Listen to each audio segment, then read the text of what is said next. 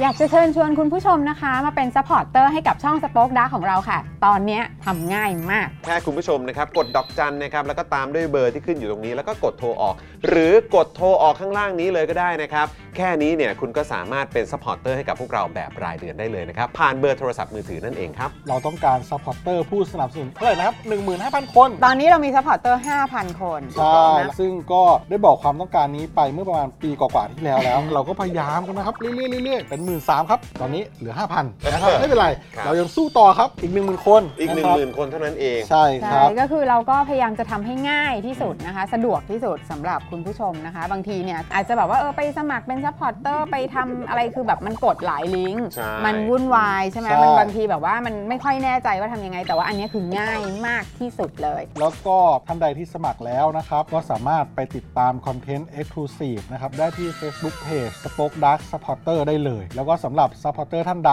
ที่เป็นผู้สนับสนุนอยู่แล้วทาง YouTube หรือ Facebook นะครับ ก็สามารถทักแชทเข้าไป บอกว่าเป็น Supporter อยู่แล้วอยากเข้ากลุ่มลับ Exclusive สำหรับผู้สนับสนุนเท่านั้นนะครับ รีบสมัคร แล้วก็รีบทักแชทกันไปได้เลยนะครับ มากันเยอะๆนะคะ อืม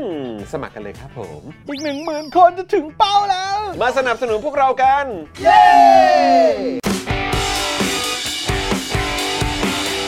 Daily t o p i c กกับจอห์นวินยู เริ่มแล้วเหรอเนี่ยอ้าวโทษไอเราก็นึกว่าเมื่อกี้ซ้อมนะเนี่ย ไม่รู้เรื่องอะไรเลย นึกว่า สวัส เทปเสี ดี ยง ครับเออสวัสดีคุณผู้ชมครับนะฮะต้อนรับทุกท่านเข้าสู่ Daily Topics นะครับ วันนี้อยู่กับผมจอมินยูนะครับ และแน่นอนนะครับ อยู่กับคุณปาล์มด้วยนะครับเพิ่ม สวัสดีครับคุณผู้ชมครับ ผมปาล์มรายงานตัวนะครับโพบโพบโพบโพบโพบโพบโพบโพบโพบโพบปิ้วสุดยอดครับ สวัสดีคุณผู้ชมปิ้วปิ้วครับ ปิวปิวครับผมนะฮะแล้วก็แน่นอนนะครับ วันนี้ดูรายการไลฟ์แล้วก็ร่วมจัดรายการเรานะครับ ต้อนรับพี่ใหญ่สโป๊กดาร์กด้วยนะครับ สวัสดีครับผม สวัสดีครับพี่ใหญ่ครับ นะฮะโอ้โห มีคุณดีเคบอกว่าเพลินไปหน่อยเปล่าไม่ใช่ เช็คเสียงอยู่ว่าเอ๊ะเสียงเข้าเปล่าวะอะไรอย่างเงี้ยเออไอเราก็นึกว่าอ๋ออันนี้เทสหนึ่งครั้งก่ อน แล้วเดี๋ยวมาอ่ะเดี๋ยวเอาจริงแล้วนะครับอะไรอย่างเงี้ยไม่ใช่ฮะนี่มีลั่นอีกเออ มาเรื่อยๆ คบผ มาเรื่อยๆ นนี้ก็คืออ๋อเริ่มแล้วเริ่มแล้วไอ้เราก็เอาโถเออนะครับ เรา และ ไม่เล่นเราไม่เล่น เราไม่เล่นครับนะ เอาจริ เรา ง จัดจัดเต็มกันตั้งแต่ต้นเลยนะครับ แล้วก็ดูแลพวกเราทุกคนนะครับ วันนี้พี่โรซี่สโป๊กดาร์กนะครับ สวัสดีค่ะ สวัสดีครับพี่โรซี่ ส ทุกคน วัสดีครับพี่ซี่ครับผมนะ สวัสดี ทุกคน ครับ ทุกคน ทุกคน ทุกคนทุกคนเพื่อนเพื่อนเพื่อนเพื่อนทุกคน เพื่อนเพื่อนๆนะครับ หลายคนก็รอคอยกันอยู่นะครับสำหรับคอนเทนต์ Exclusive ของเรานะครับ ของ ฮะ Daily Topics นะครับ อดใจรอนิดนึง ครับ นะครับ เดี๋ยวก็จะได้ดูกันแล้วนะจ๊ะ ใช่แล้ว เออนะครับ สวัสดีคุณพัชรพลนะครับ คุณสุรีพร คุณดับเบิลเบนส์นะครับ คุณชีบิว คุณจูนครับ สวัสดีครับคุณจูนนะครับ คุณป๊อปปี้ คุณวีด้วย คุณเล่นกับแมวส้ม คุณแซคเคอรี่นะครับ นะฮะ คุณมุกใช่ไหมฮะ ครับ อ่า นะครับ สวัสดีนะครับโอ้โหใส่เสื้อ Daily Topic ด้วย เออ ไม่ใช่ใส่เสื้อเผด็จการจงพินาศด้วยหรือเปล่านะ อ่า นะฮะคุณภาวินสวัสดีครับ คุณนรงค์คุณรถมือ 2 คุณ PN และคุณชัยกรด้วยนะครับ ครับผม ทักทายทุกท่านเลยนะครับ คุณมิกะด้วยนะฮะ L44 นะ L44 นี่แปลว่ากดไลค์เป็นคนที่ 44 ใช่ไหมเนี่ย เอามั่งสิเอามั่งสิ ไหนไหนไหนไหนไหนไหน เอา ข มา อ สิ เข้าไปดูหน่อยว่าตอนนี้ เอามาสิ ไลค์เท่าไหร่ละ และคุณผู้ชมเนี่ยกำลังติดตามเราอยู่ทั้งหมดกี่คนเนี่ยตอนนี้ เออนะครับปึ๊บไหนไปไหนสิมาแล้ว 85 ครับ 85 โอเค โอ้ตอนนี้คุณผู้ชมมากำลังจะ 500 ท่านแล้วนะครับ ครับ นะคุณผู้ชมกดไลค์กันด้วยนะนะครับอ่าตอนนี้ผมเป็นไลค์ที่ 90 พอดีเลย โอ้โหสุดยอด เนะไม่รู้ว่าตรงเลขกับคุณผู้ชมหรือเปล่า นะ เออนะครับแล้วก็ฝากคุณผู้ชมกดแชร์กันด้วยนะครับ ครับผม นะวันนี้มีเรื่องราวมาให้พูดคุยกันแล้วก็อัปเดตกันด้วยนะครับ ครับผม ณเกียรติศักดิ์สวัสดีครับ คุณโรสและคุณ Fine Art นะฮะคุณเอสคริส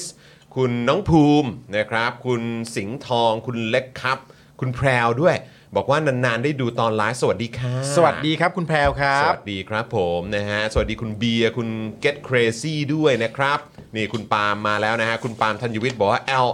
L and S กันนะ เออ like and share กันนะครับ นี่ ผม โอ้โหคุณปาล์มเขามาเม้นให้เลยนะเนี่ย ใช่ใช่วันนี้คุณ นะ ปาล์มเขาเอ่อมาจัดรายการด้วยนะฮะ มาจัดรายการด้วยนะครับนะเพราะฉะนั้นคุณผู้ชมก็อย่าลืมกดไลค์กดแชร์กันนะครับ ครับ นะแล้วก็แน่นอนนะครับเราอยากจะให้คุณผู้ชมนะครับมาร่วมสนับสนุนพวกเรานะครับแบบอ่ารายเดือนกัน ฮะ นะครับมาเป็นสมาชิกกันเถอะมา ครับ สนับสนุนพวกเรากันครับนะฮะเพราะว่า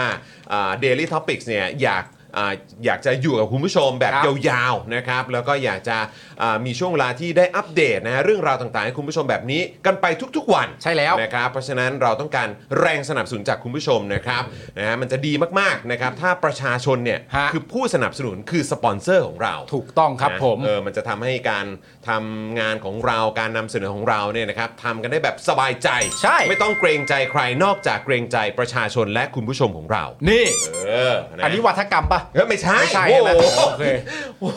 ช่วงนี้ไปติด เอ๊ะใครชอบทำวัฒกรรมอะไร ต้ บ้า อง งบอกว่าวาทกรรมแดกไม่ได้ครั เอาไม่ได้จริงๆนะ เออนะฮะอันนี้คืออันนี้คือจำเป็นนะฮะ ครับ เออไม่งั้นเดี๋ยวจะไม่จะไม่แบบเอ่อเขาเรียกว่าจะอยู่รอดไม่ได้ครับ อันนี้ไม่ใช่วัฒกรต้องพูรมดเรื่องจริง อันนี้ไม่ใช่วัฒกรรมอันนี้ขอฮะ อันนี้ขอฮะ ขออั อันนี้รีเควสครับ ครับ อันนี้ ผม พูดเรื่องจริงครับ จริงฮะ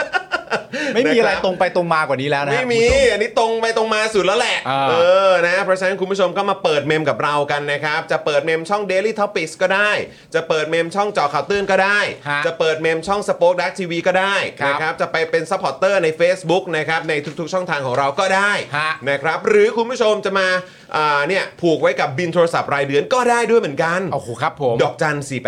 น 489912411 แล้วก็โทรออกนะครับ ครับ นะฮะแล้วก็สำหรับใครที่อยากจะดูคอนเทนต์ของทุกๆ ช่อง ฮะ นะครับแบบสบายใจไม่ต้องกังวลว่าเอ้ยเอ้ยเปิดช่องนี้ดูได้หรือเปล่าอะไรอย่างงี้ไปดูกันที่ Facebook นะครับกรุ๊ปของเราสป o อ e ดาร์ s สปอร์เตอร์ได้ด้วยเหมือนกัน ครับผม นะครับเจาะข่าวตื้นมาแล้วนะ ฮะ นะครับใครยังไม่ได้ดูเรื่องของ Land Bridge เนี่ยก็ไปดูกันได้ ครับ ส่วน Daily Topics เนี่ยเมื่อวานนี้คือเราเราเราพอจะหยอดอะไรได้บ้างไหมหรือหรือบรรยากาศมันเป็นยังไงของคอนเทนต์เอ็กซ์คลูซีฟของเราที่เพิ่งถ่ายทำไปเมื่อวาน เมื่อวานนี้เหรอเมื่อวานนี้ต้องบอกว่าคือปกติในคลิปของเราทุกคลิปเนี่ยมันก็จะแบบว่าทั้งเล่นและทั้งตัดเนี่ยมันกระชับอยู่แล้ว เออ แต่ของเมื่อวานเนี่ยผมว่าทุกอย่างเข้าล็อกมาก เออ เข้าล็อกมาก เออ มันเป๊ะๆเลย เป๊ะเลยนะ มันเรียงลำดับกันมาแบบเป๊ะเป๊ะเป๊ะเป๊ะเป๊ะเลยคุณผู้ชมฮะ แล้วเรื่องราวที่เราเอามาเอ่อนำเสนอกันเนี่ย ฮะ ไม่ใช่แค่เรื่องเดียวนะ ใช่ แต่มีเป็นแบบเหมือนเป็นเป็น 2 ตอนอ่ะ เป็น 2 ตอน เออสองตอนที่น่าจะได้ดูแบบต่อเนื่องกันด้วย แล้วก็เชื่อว่าคุณผู้ชมก็คงจะคุ้นชินกันอยู่แล้ว เออ นะครับผมอันนี้เป็นคลิปเฉพาะสำหรับคนที่มาเปิดเมมเบอร์กับเราเป็นเมมเบอร์กับเรานะครับคุณผู้ชมครับ อืม คุณผู้ชมถึงจะสามารถรับชมได้ อันนี้ทำเอาใจเมมเบอร์เลยพูดกันตามตรง ถูก นี่ทำเอาใจเมมเบอร์เลยนะครับผม เออ แล้วไม่ต้องหัวงคุณผู้ชมครับ ครับ คลิปที่ดีเนี่ยนะครับผมก็คือคลิปที่ทำให้คนดิ้น นะครับผมอันนี้ตรงไปตรงมาฮะ คลิปที่ดี ครับผม คือคลิปที่ทำให้คนดิ้น ครับผมอันนี้ตรงไปตรงมาฮะ เออ ไม่รู้จะอธิบายยังไง ให้มันพอเหมาะพอเจาะให้มัน โอ้ย เอางี้เลยเหรอ่ะ เอางี้เลยฮะ แล้วมันก็เป็นความจริงของ ค ข รับ องโลกอะนะ ของโลกอะฮะ เออครับ นะครับผม เออ นะคุณผู้ชมไปเสร็จเรียบร้อยคุณคุณผู้ชมแบบโอ้โหคลิปนี้ออกไปอย่างนี้ต้องเกิดเหตุการณ์นะเหตุการณ์นี้ ถ้ามัน เออ เกิดขึ้นจริง เออ ก็แปลว่ามันเป็นคลิปที่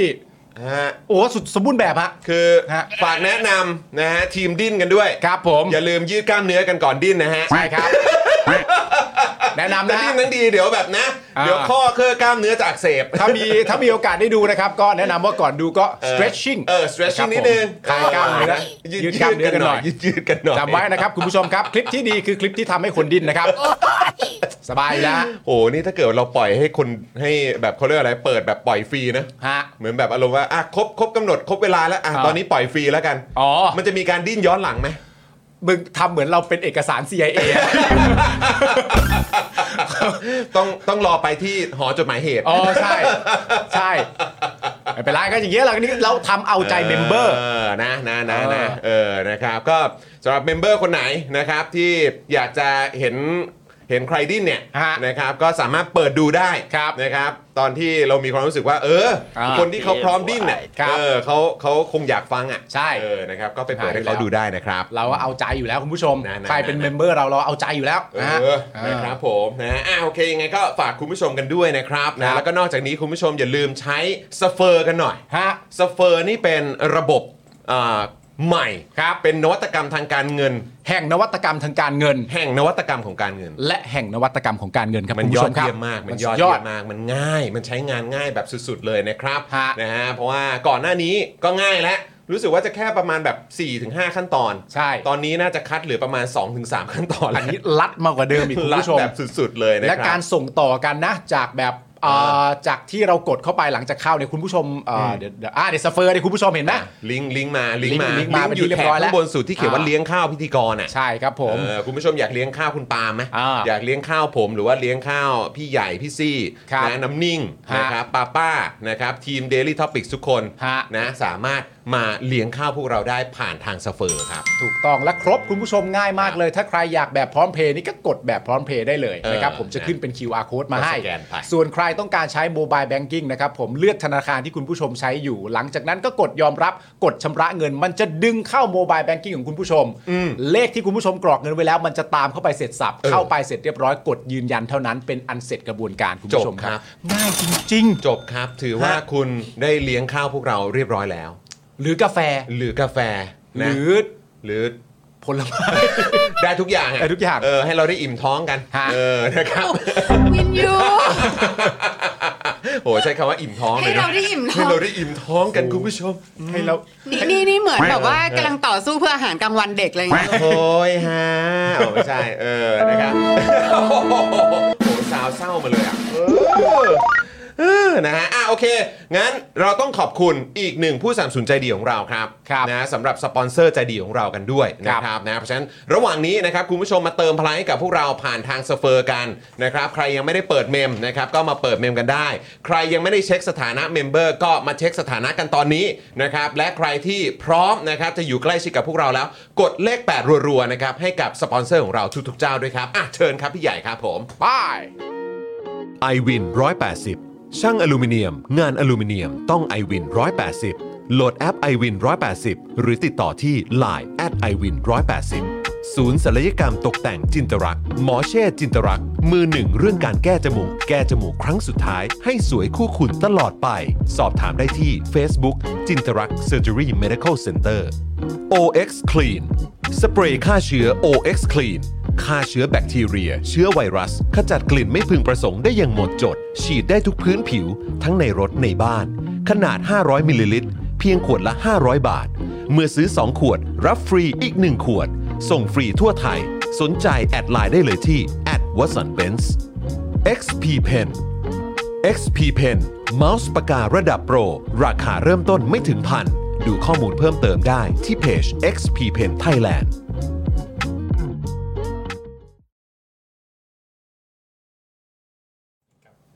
เอาละครับ อ่ะ กดเลขแปะรัวๆนะครับ ให้กับสปอนเซอร์ใจดีของเราด้วยนะครับผมนะฮะ ขอบพระคุณครับ ขอบคุณครับ ขอบคุณสปอนเซอร์ใจดีของเราทุกๆเจ้าด้วยนะครับผมนะ ครั ฮะ บ และวันนี้ครับ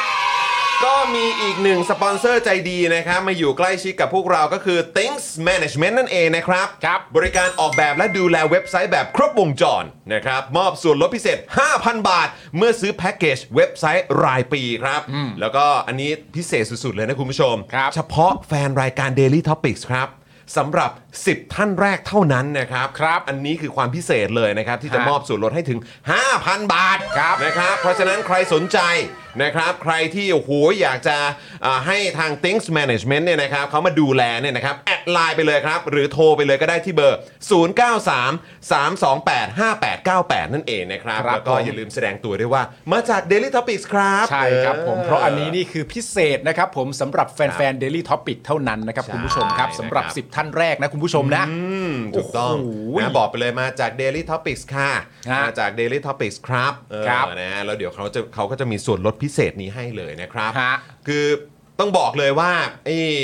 อ่าเรื่องของการที่จะ go digital อ่ะ ครับ เออมันเป็นเรื่องที่เราจะต้องแบบเขาเรียกว่าทำให้เคยชิน อ่าใช่ มากที่สุดแล้วแหละ ครับ เออนะจะทำธุรกิจจะทำอะไรยังไงก็ตามเนี่ยนะครับ เราก็อาจจะต้องมองถึงจุดนี้ ครับ นะ นะฮะแล้วก็ถ้าเกิดว่าเราอยากจะให้อ่าคนที่เขามีประสบการณ์ มีความเชี่ยวชาญมาดูแลเนี่ย ก็ข คอรับ ให้นึกถึง Things Management นั่นเองเอ่อนั่นเองนะครับ ครับผมบริกาขรอ อบคุณครับ อกแบบและดูแลเว็บไซต์ครบวงจรนะครับ อันนี้เวิร์กมาก อันนี้เวิร์กมากนะครับนะฮะใครสนใจก็อย่าลืมมาอวดกันด้วยนะ ฮะ นะครับนะว่าอุ้ยนี่ได้ไปใช้บริการของ Things Management แล้วนะครับผม ครับผม นะฮะอ่ะ โอเค คุณผู้ชมโหวันนี้เริ่มต้นดี เริ่มต้นได้ดี นะคุณผู้ชมก็น่ารักนะฮะกดไลค์กดแชร์กันพรึบเลย ครับ นะ ผม แล้วแถมก็ยังมีสปอนเซอร์ใจดีของเราเพิ่มมาอีกหนึ่งเจ้าด้วยนะครับโอ้โหดีใจจังเลย ครับ นะครับ ผม คุณผู้ชมย้ำอีกครั้งกดไลค์กดแชร์กันด้วยนะ ตอนนี้จะพันท่านแล้วนะครับ ฮะ นะมามามากดไลค์กัน วันนี้ขอสักสักพันไลค์ก็ได้ พันไลค์ สักพันไลค์แล้วกัน โอ้โหเมื่อวานนี่ไปพันห้าเหมือนกันนะ พั โอ้ ห้า โหชุ่มชื่นใจ โอ้ยดีใจจังเลย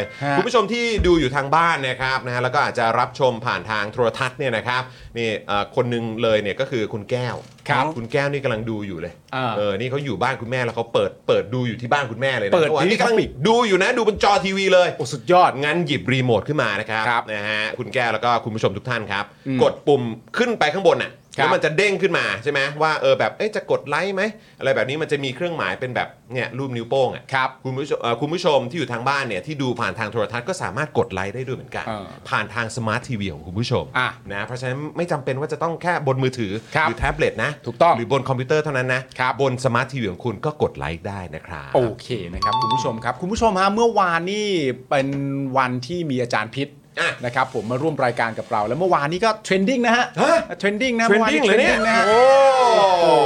นะฮะก็เมื่อวานก็ถือว่า แม้ว่าอาจารย์อาจจะแบบติดรถแบบเขาเรียกว่าอะไรรถติด ติด นิดหน่อย อ่า เออนะครับ แต่ว่าพอมาถึงปุ๊บนี่ก็โอ้โห โอ้อาจารย์มาสนุกทุกที ใส่เต็มเลย ครับผม ยิงแบบรัวๆ ปุ๊บปุ๊บปุ๊บปุ๊บ ยิงรั ปุ๊บ วๆ ปุ๊บแล้วก็นะพอสองทุ่มปุ๊บเอ้ยเดี๋ยวไปจัดรายการอีกที่ก่อนนะ เออ แล้วก็ไปจริงๆ ผมก็ตามเข้าไปดู ตามเข้าไปดู โอ้โหอาจารย์รีบซิ่งกลับไปเลยนะ ใช่ ค ค รั รับ บผมแต่สรุปว่าเอาแม่นๆก่อนคือตอนนี้คุณแก้วกำลังดูอยู่ใช่ไหม ใช่ อ่าโอเคงั้นผมไม่พูดนะ ฮะฮะ พูดพูดอะไรนะ ฮะ อะไร เดี๋ยว อะไรพอไปเลือกลักทำไมอ่ะ เรื่องเรื่องอะไรที่ อะไรก็ก็คุณแก้วดูอยู่ใช่ไหมล่ะ เออ เอองั้นก็ผมก็ไม่พูดไง อ๋อโอเคอ๋อโอเค โอ้นี่มึงจะมาหาเรื่องให้กูงานเข้าอะไรทำไมวะเนี่ย คือถ้าคุณไม่เคยเห็นคำว่าเลิกลักมันคือเมื่อกี้นี่คือเลิกลัก ไม่กำลังงง จะบอกว่าอะไรวะเอ อกำลังงงอยู่ จอห์นทำไมมึงเป็นคนไม่นิ่งเลยวะทำไมมึงเป็นคนไม่นิ่งได้ขนาดนี้วะ กูนี่ได้อะไรมาจากตำรวจไทยปะวะ อยู่ไม่นิ่งเลย จอห์นอยู่ไม่นิ่งเลย ไม่มีอะไรเราก็ก็เออ ก็นิ่งๆไปสิ เอ้ยเราก็จะแบบเอ้ยจะบอกเรื่องอะไรวะ เออ ไม่ตอนทีแรกก็นึกว่า อ๋อ เออแบบวันนี้สัญญาอะไรกับลูกว่าจะพูดอะไรหน้าจอหรือเปล่า แต่ก็ไม่นี่หว่าวันนี้ลูกมันก็ต้องไปโรงเรียนสิวะ เออ ใช่ แล้วก็ ใช่มันคิดถูกแล้ว อะไรเนี่ย คิดถูกแล้วโอ้โห อ่าอ่าอ่าอ่าโอเค นี่ถ้าเขาไม่ได้เม้นมาแปลว่ากูยังรอดตัว อ่า เ ใช่ ครับผมนะ ใค ค ร รับผ เอา ม ทิชชู่ให้จอนปาดเหงื่อ นี่อยู่อยู่ข้างโต๊ะเลยอยู่ข้างโต๊ะเลย เออครับผม เออนะฮะ โอ้โหเห็น ซับมันซับมัน เห็นสายตาเมื่อกี้ เออ พี่ซี่เห็นสายตามันป่ะ เออ แทบอยากจะขอโทษเลยนะ เราก็แบบอะไรวะ แทบอยากจะขอโทษเลยนะ ไม่ให้กูงงว่าเรื่องอะไร โหมันไปไปทางบูลลี่ซะแล้วเมื่อกี้กูอะ โอ้ยนะฮะ นี่คุณไทนี่ก็ดูอยู่เหมือนกัน เอาละฮะไม่เป็นไรกูก็จะไม่พูดอะไรเหมือนกัน ช้าไปแล้วเพื่อนเอ้ย เฮ้ย ช้าไปแล้วเพื่อนเอ้ย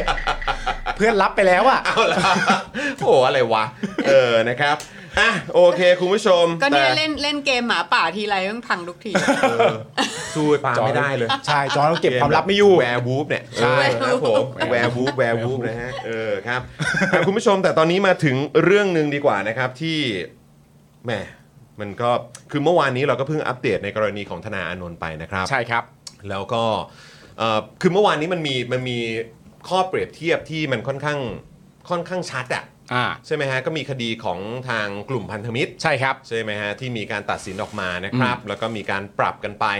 นะครับในจำนวนเงิน 20,000 บาท ครับ ต่อคน ฮะ นะครับอาจจะไม่ใช่ทุกคนนะ แต่ว่าก็โดยส่วนใหญ่แล้วก็จะโดนไป 20,000 ใช่ นะครับแล้วก็ไอ้กรณีของการเป็นกบฏอะไรต่างๆเนี่ยก็ยกฟ้องกันไป อืม นะครับแต่ในกรณีของทนายอานนท์ครับนะฮะก็ในคดีมาตรา 112เนี่ยนะครับก็ถูกพิพากษาไปอีก 4 ปี ใช่ครับ ใช่ไหมครับนะฮะแล้วก็วันนี้ครับคุณผู้ชมศาลสั่งจำคุกบัสบาร์เพิ่มอีก 22 ปีนะครับคุณผู้ชม 22 ปี ครับ รวมเป็น 50 ปี ซึ่งนี่คือสูงที่สุดนะครับ ในคดีมาตรา 112 นะครับ นี่ ดู สูงกว่าป้าอัญชันอีกนะครับ โดนคดีมาตรา1นึรวมจำนวนปีที่ติด 50 ปีอะ 50 ปีครับ โอ้โห คุณผู้ชมคิดดูดิ คือวันนี้ผมไปนั่งดูเอ่อการแสดงความเห็นหรือว่าการนำเสนอข้อมูลต่างๆเนี่ยนะครับแล้วก็แนบอาจจะเป็นแนบโอปินเนียนใช่ไหมฮะเรื่องของความเห็นของสื่อต่างชาติกันไปเนี่ยคือเขาก็บอกกันชัดเจนเลยว่าเฮ้ยแบบนี้มันมันคืออะไรเนี่ยมันมันมันเป็นเรื่องที่แบบมันเหลือเชื่อมาก อืม ใช่ไหมครับเพราะเมื่อวานนี้เป็นเหตุการณ์นะที่ย้อนกันไปเกี่ยวกับการปิดสนามบินถึง 2 สนามบินด้วยกัน ใช่ นะซึ่งมูลค่าความเสียหายเนี่ยถ้าเกิดว่าตามที่เอ่อหน่วยงานเอกชนเนี่ย อืม เขาเขาแบบ คำนวณ เคราะห์ มา หรือว่าคำนวณหรือว่าตีเป็นเม็ดเงินออกมาเนี่ย ครับ นะครับก็คือเกือบ 3 0 0แสนล้านบาทนะครับ อืม นะฮะก็คือ 1 ก็เป็นการยกฟ้องกันไป 2 ปรับกันที่เม็ดเงินคนละ 20,000 บาท ใช่ ในขณะที่เรื่องของการโพสต์ข้อความการแสดงความคิดเห็น อืม คุณติดคุกได้แบบคือคือติดคุกเป็นปีๆอ่ะ ใช่ แล้วนี่คือล่าสุดนะครับ ก็คือเมื่อมีการตัดสินออกมาว่าอยู่ที่ 50 ปีเนี่ย อืม ก็ช็อกกันทั่วเลยครับ โอ้แน่นอนฮะ อืม คือต่างประเทศใด ๆ ก็ตามที่เขามองเข้ามาหรือความเป็นสากลเขามองเข้ามาก็คงแปลกใจกันหมดนะฮะ เขาก็ช็อกกันเขาก็งงว่า โอ้โห แล้วคือคือเขาก็มีการพูดกันเลยนะครับ ว่าเออแบบประเทศไทยซึ่งขึ้นชื่อในเรื่องของกฎหมายมาตรานี้ อ๋อเขาใช้คำนี้เลยเหรอ ว่าประเทศเราขึ้นชื่อ เรื่องกฎหมายนี้ ประเทศไทยที่ปกครองระบอบประชาธิปไตย ใช่ ขึ้นชื่อด้วยกฎหมายมาตรานี้ ใช่ อืม เนี่ยคือสื่อโดยส่วนใหญ่เขาเขาเขานำเสนอกันไปในด้วยข้อความลักษณะแบบนี้ครับ อืม แล้วเขาสื่อสารไปถึงคนในประเทศนั้นๆน่ะ อืม ใช่ไหมฮะ ไม่ว่าจะเป็นแบบในยุโรปในเอเชียด้วยกันในฝั่ง อืม เอ่อสหรัฐอเมริกาออสเตรเลียเขาก็นำเสนอกันประมาณนี้ครับ ครับ เราเราควรจะรู้สึกกับเรื่องนี้อย่างไรดีครับอืม คือเรียกว่าเราแบบเราเวลโนนด้านนี้เหรอ เออ เป็นที่รู้จักกัน เป็น มาก ที่รู้จักในประเด็นนี้เลย อ่ะคุณผู้ชมครับ วันนี้นะครับ ศูนย์ทนายเพื่อสิทธิมนุษยชนนะครับ รายงานว่าสารอุทธรภาค 5 พิพากษาคดีมาตรา 112 ของคุณบัสบาสมงคลธิระโคตรนะครับ กรณีโพสต์ Facebook จำนวน 27 ข้อความครับ โดยแก้จากสารชั้นต้นนะฮะ เห็นว่ามีความผิดเพิ่มอีก 11 กระทง ตามที่ฝ่ายอายการโจทย์อุทธรณ์นะฮะ โดยให้ลงโทษจำคุกกระทงละ 3 ปี แต่จำเลยให้การเป็นประโยชน์ ลดโทษลง 1 ใน 3 เหลือจำคุกรวม 22 ปีครับ นี่ลดแล้วนะ โดยก่อนหน้านี้นะครับศาลชั้นต้นตัดสินว่าบัสบาสมีความผิดใน 14 ข้อความครับ อืม 14 ข้อความนะครับ และให้ยกฟ้อง 13 ข้อความ โดยลงโทษจำคุกกระทงละ 3 ปี จำเลยให้การเป็นประโยชน์ ลดโทษให้เหลือกระทงละ 2 ปี ทั้งหมด 14 กระทง รวมโทษจำคุก 28 ปีครับ ครับ อันนี้คือพาร์ทของศาลชั้นต้นนะครับ อืม นะฮะแต่ว่าอันนี้ที่เพิ่งตัดสินกันไปเนี่ยล่าสุดนี้เลยคือศาลอุทธรณ์ ใช่ นะครับเพราะฉะนั้นก็คือเอ่ออันนี้ก็คือขึ้นขึ้นมาอีกชั้นศาลหนึ่งแล้วนะครับ อืม ซึ่งเมื่อรวมกับโทษจำคุกของศาลชั้นต้นนะที่คุณจอมบอกไปเมื่อสักครู่นี้ก็คือ 28 ปีก่อนหน้านี้เนี่ยนะครับผม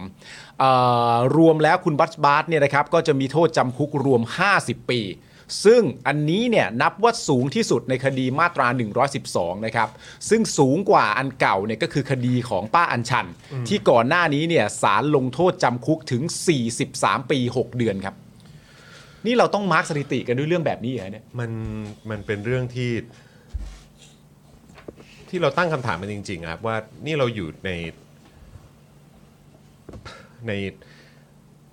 สังคมหรือสถานการณ์ หรือ ครับ ยุคสมัยแบบไหนครับเนี่ย อืม ทั้งนี้นะครับศาลจังหวัดเชียงรายมีคำสั่งส่งคำร้องขอประกันตัวจำเลยนะครับ ไปให้ศาลฎีกาวินิจฉัยนะครับ โดยคาดว่าจะทราบผลในวันพรุ่งนี้นะครับทำให้วันนี้นะครับ คุณบัสบาสจะถูกนำตัวไปคุมขังที่เรือนจำกลางเชียงรายครับ ครับ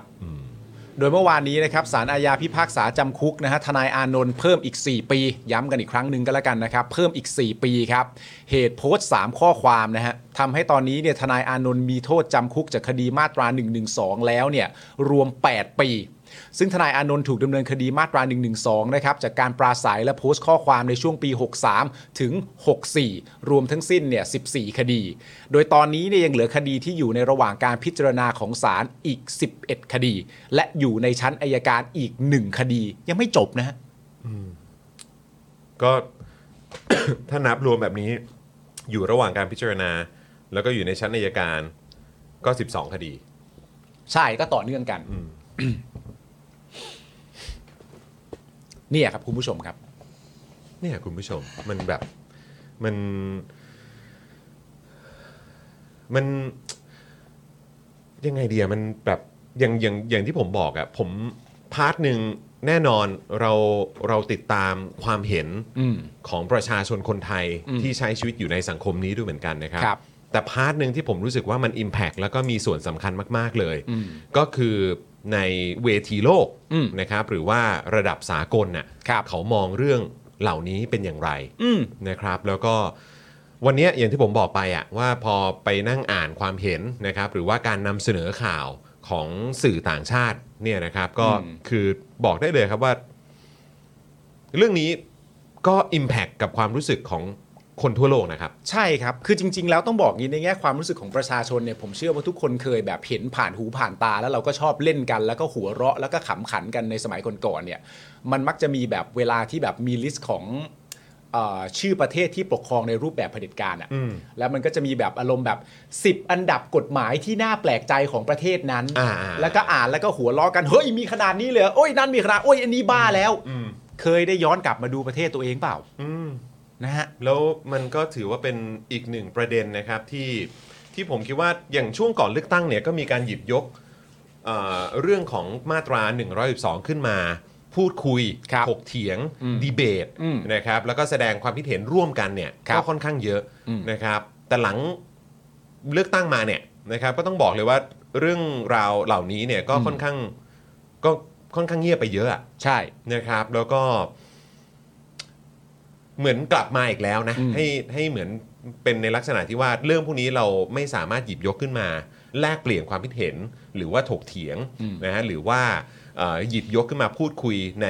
แบบพื้นที่ของ อ่า ตัวแทนประชาชนเนี่ย ดูเหมือนว่าจะเป็นเรื่องที่ยาก ใช่ ลำบาก อืม เหมือนเดิมอีกแล้ว เออเพราะว่าจริง ๆ แล้วในประเด็นเนี้ยการหยิบยกประเด็นเรื่องมาตรา1นึขึ้นมาพูดคุยกันในสภาเนี่ยที่ประชาชนทั้งประเทศได้รับการรับรู้ผ่านตัวแทนของประชาชนเนี่ยเราพูดคุยกันตั้งแต่รัฐบาลที่แล้วถูกไหม ครับ แล้วเราก็เน้นย้ำกันว่านี่ไงคุณบอกมาเสมอไม่ใช่เหรอในตอน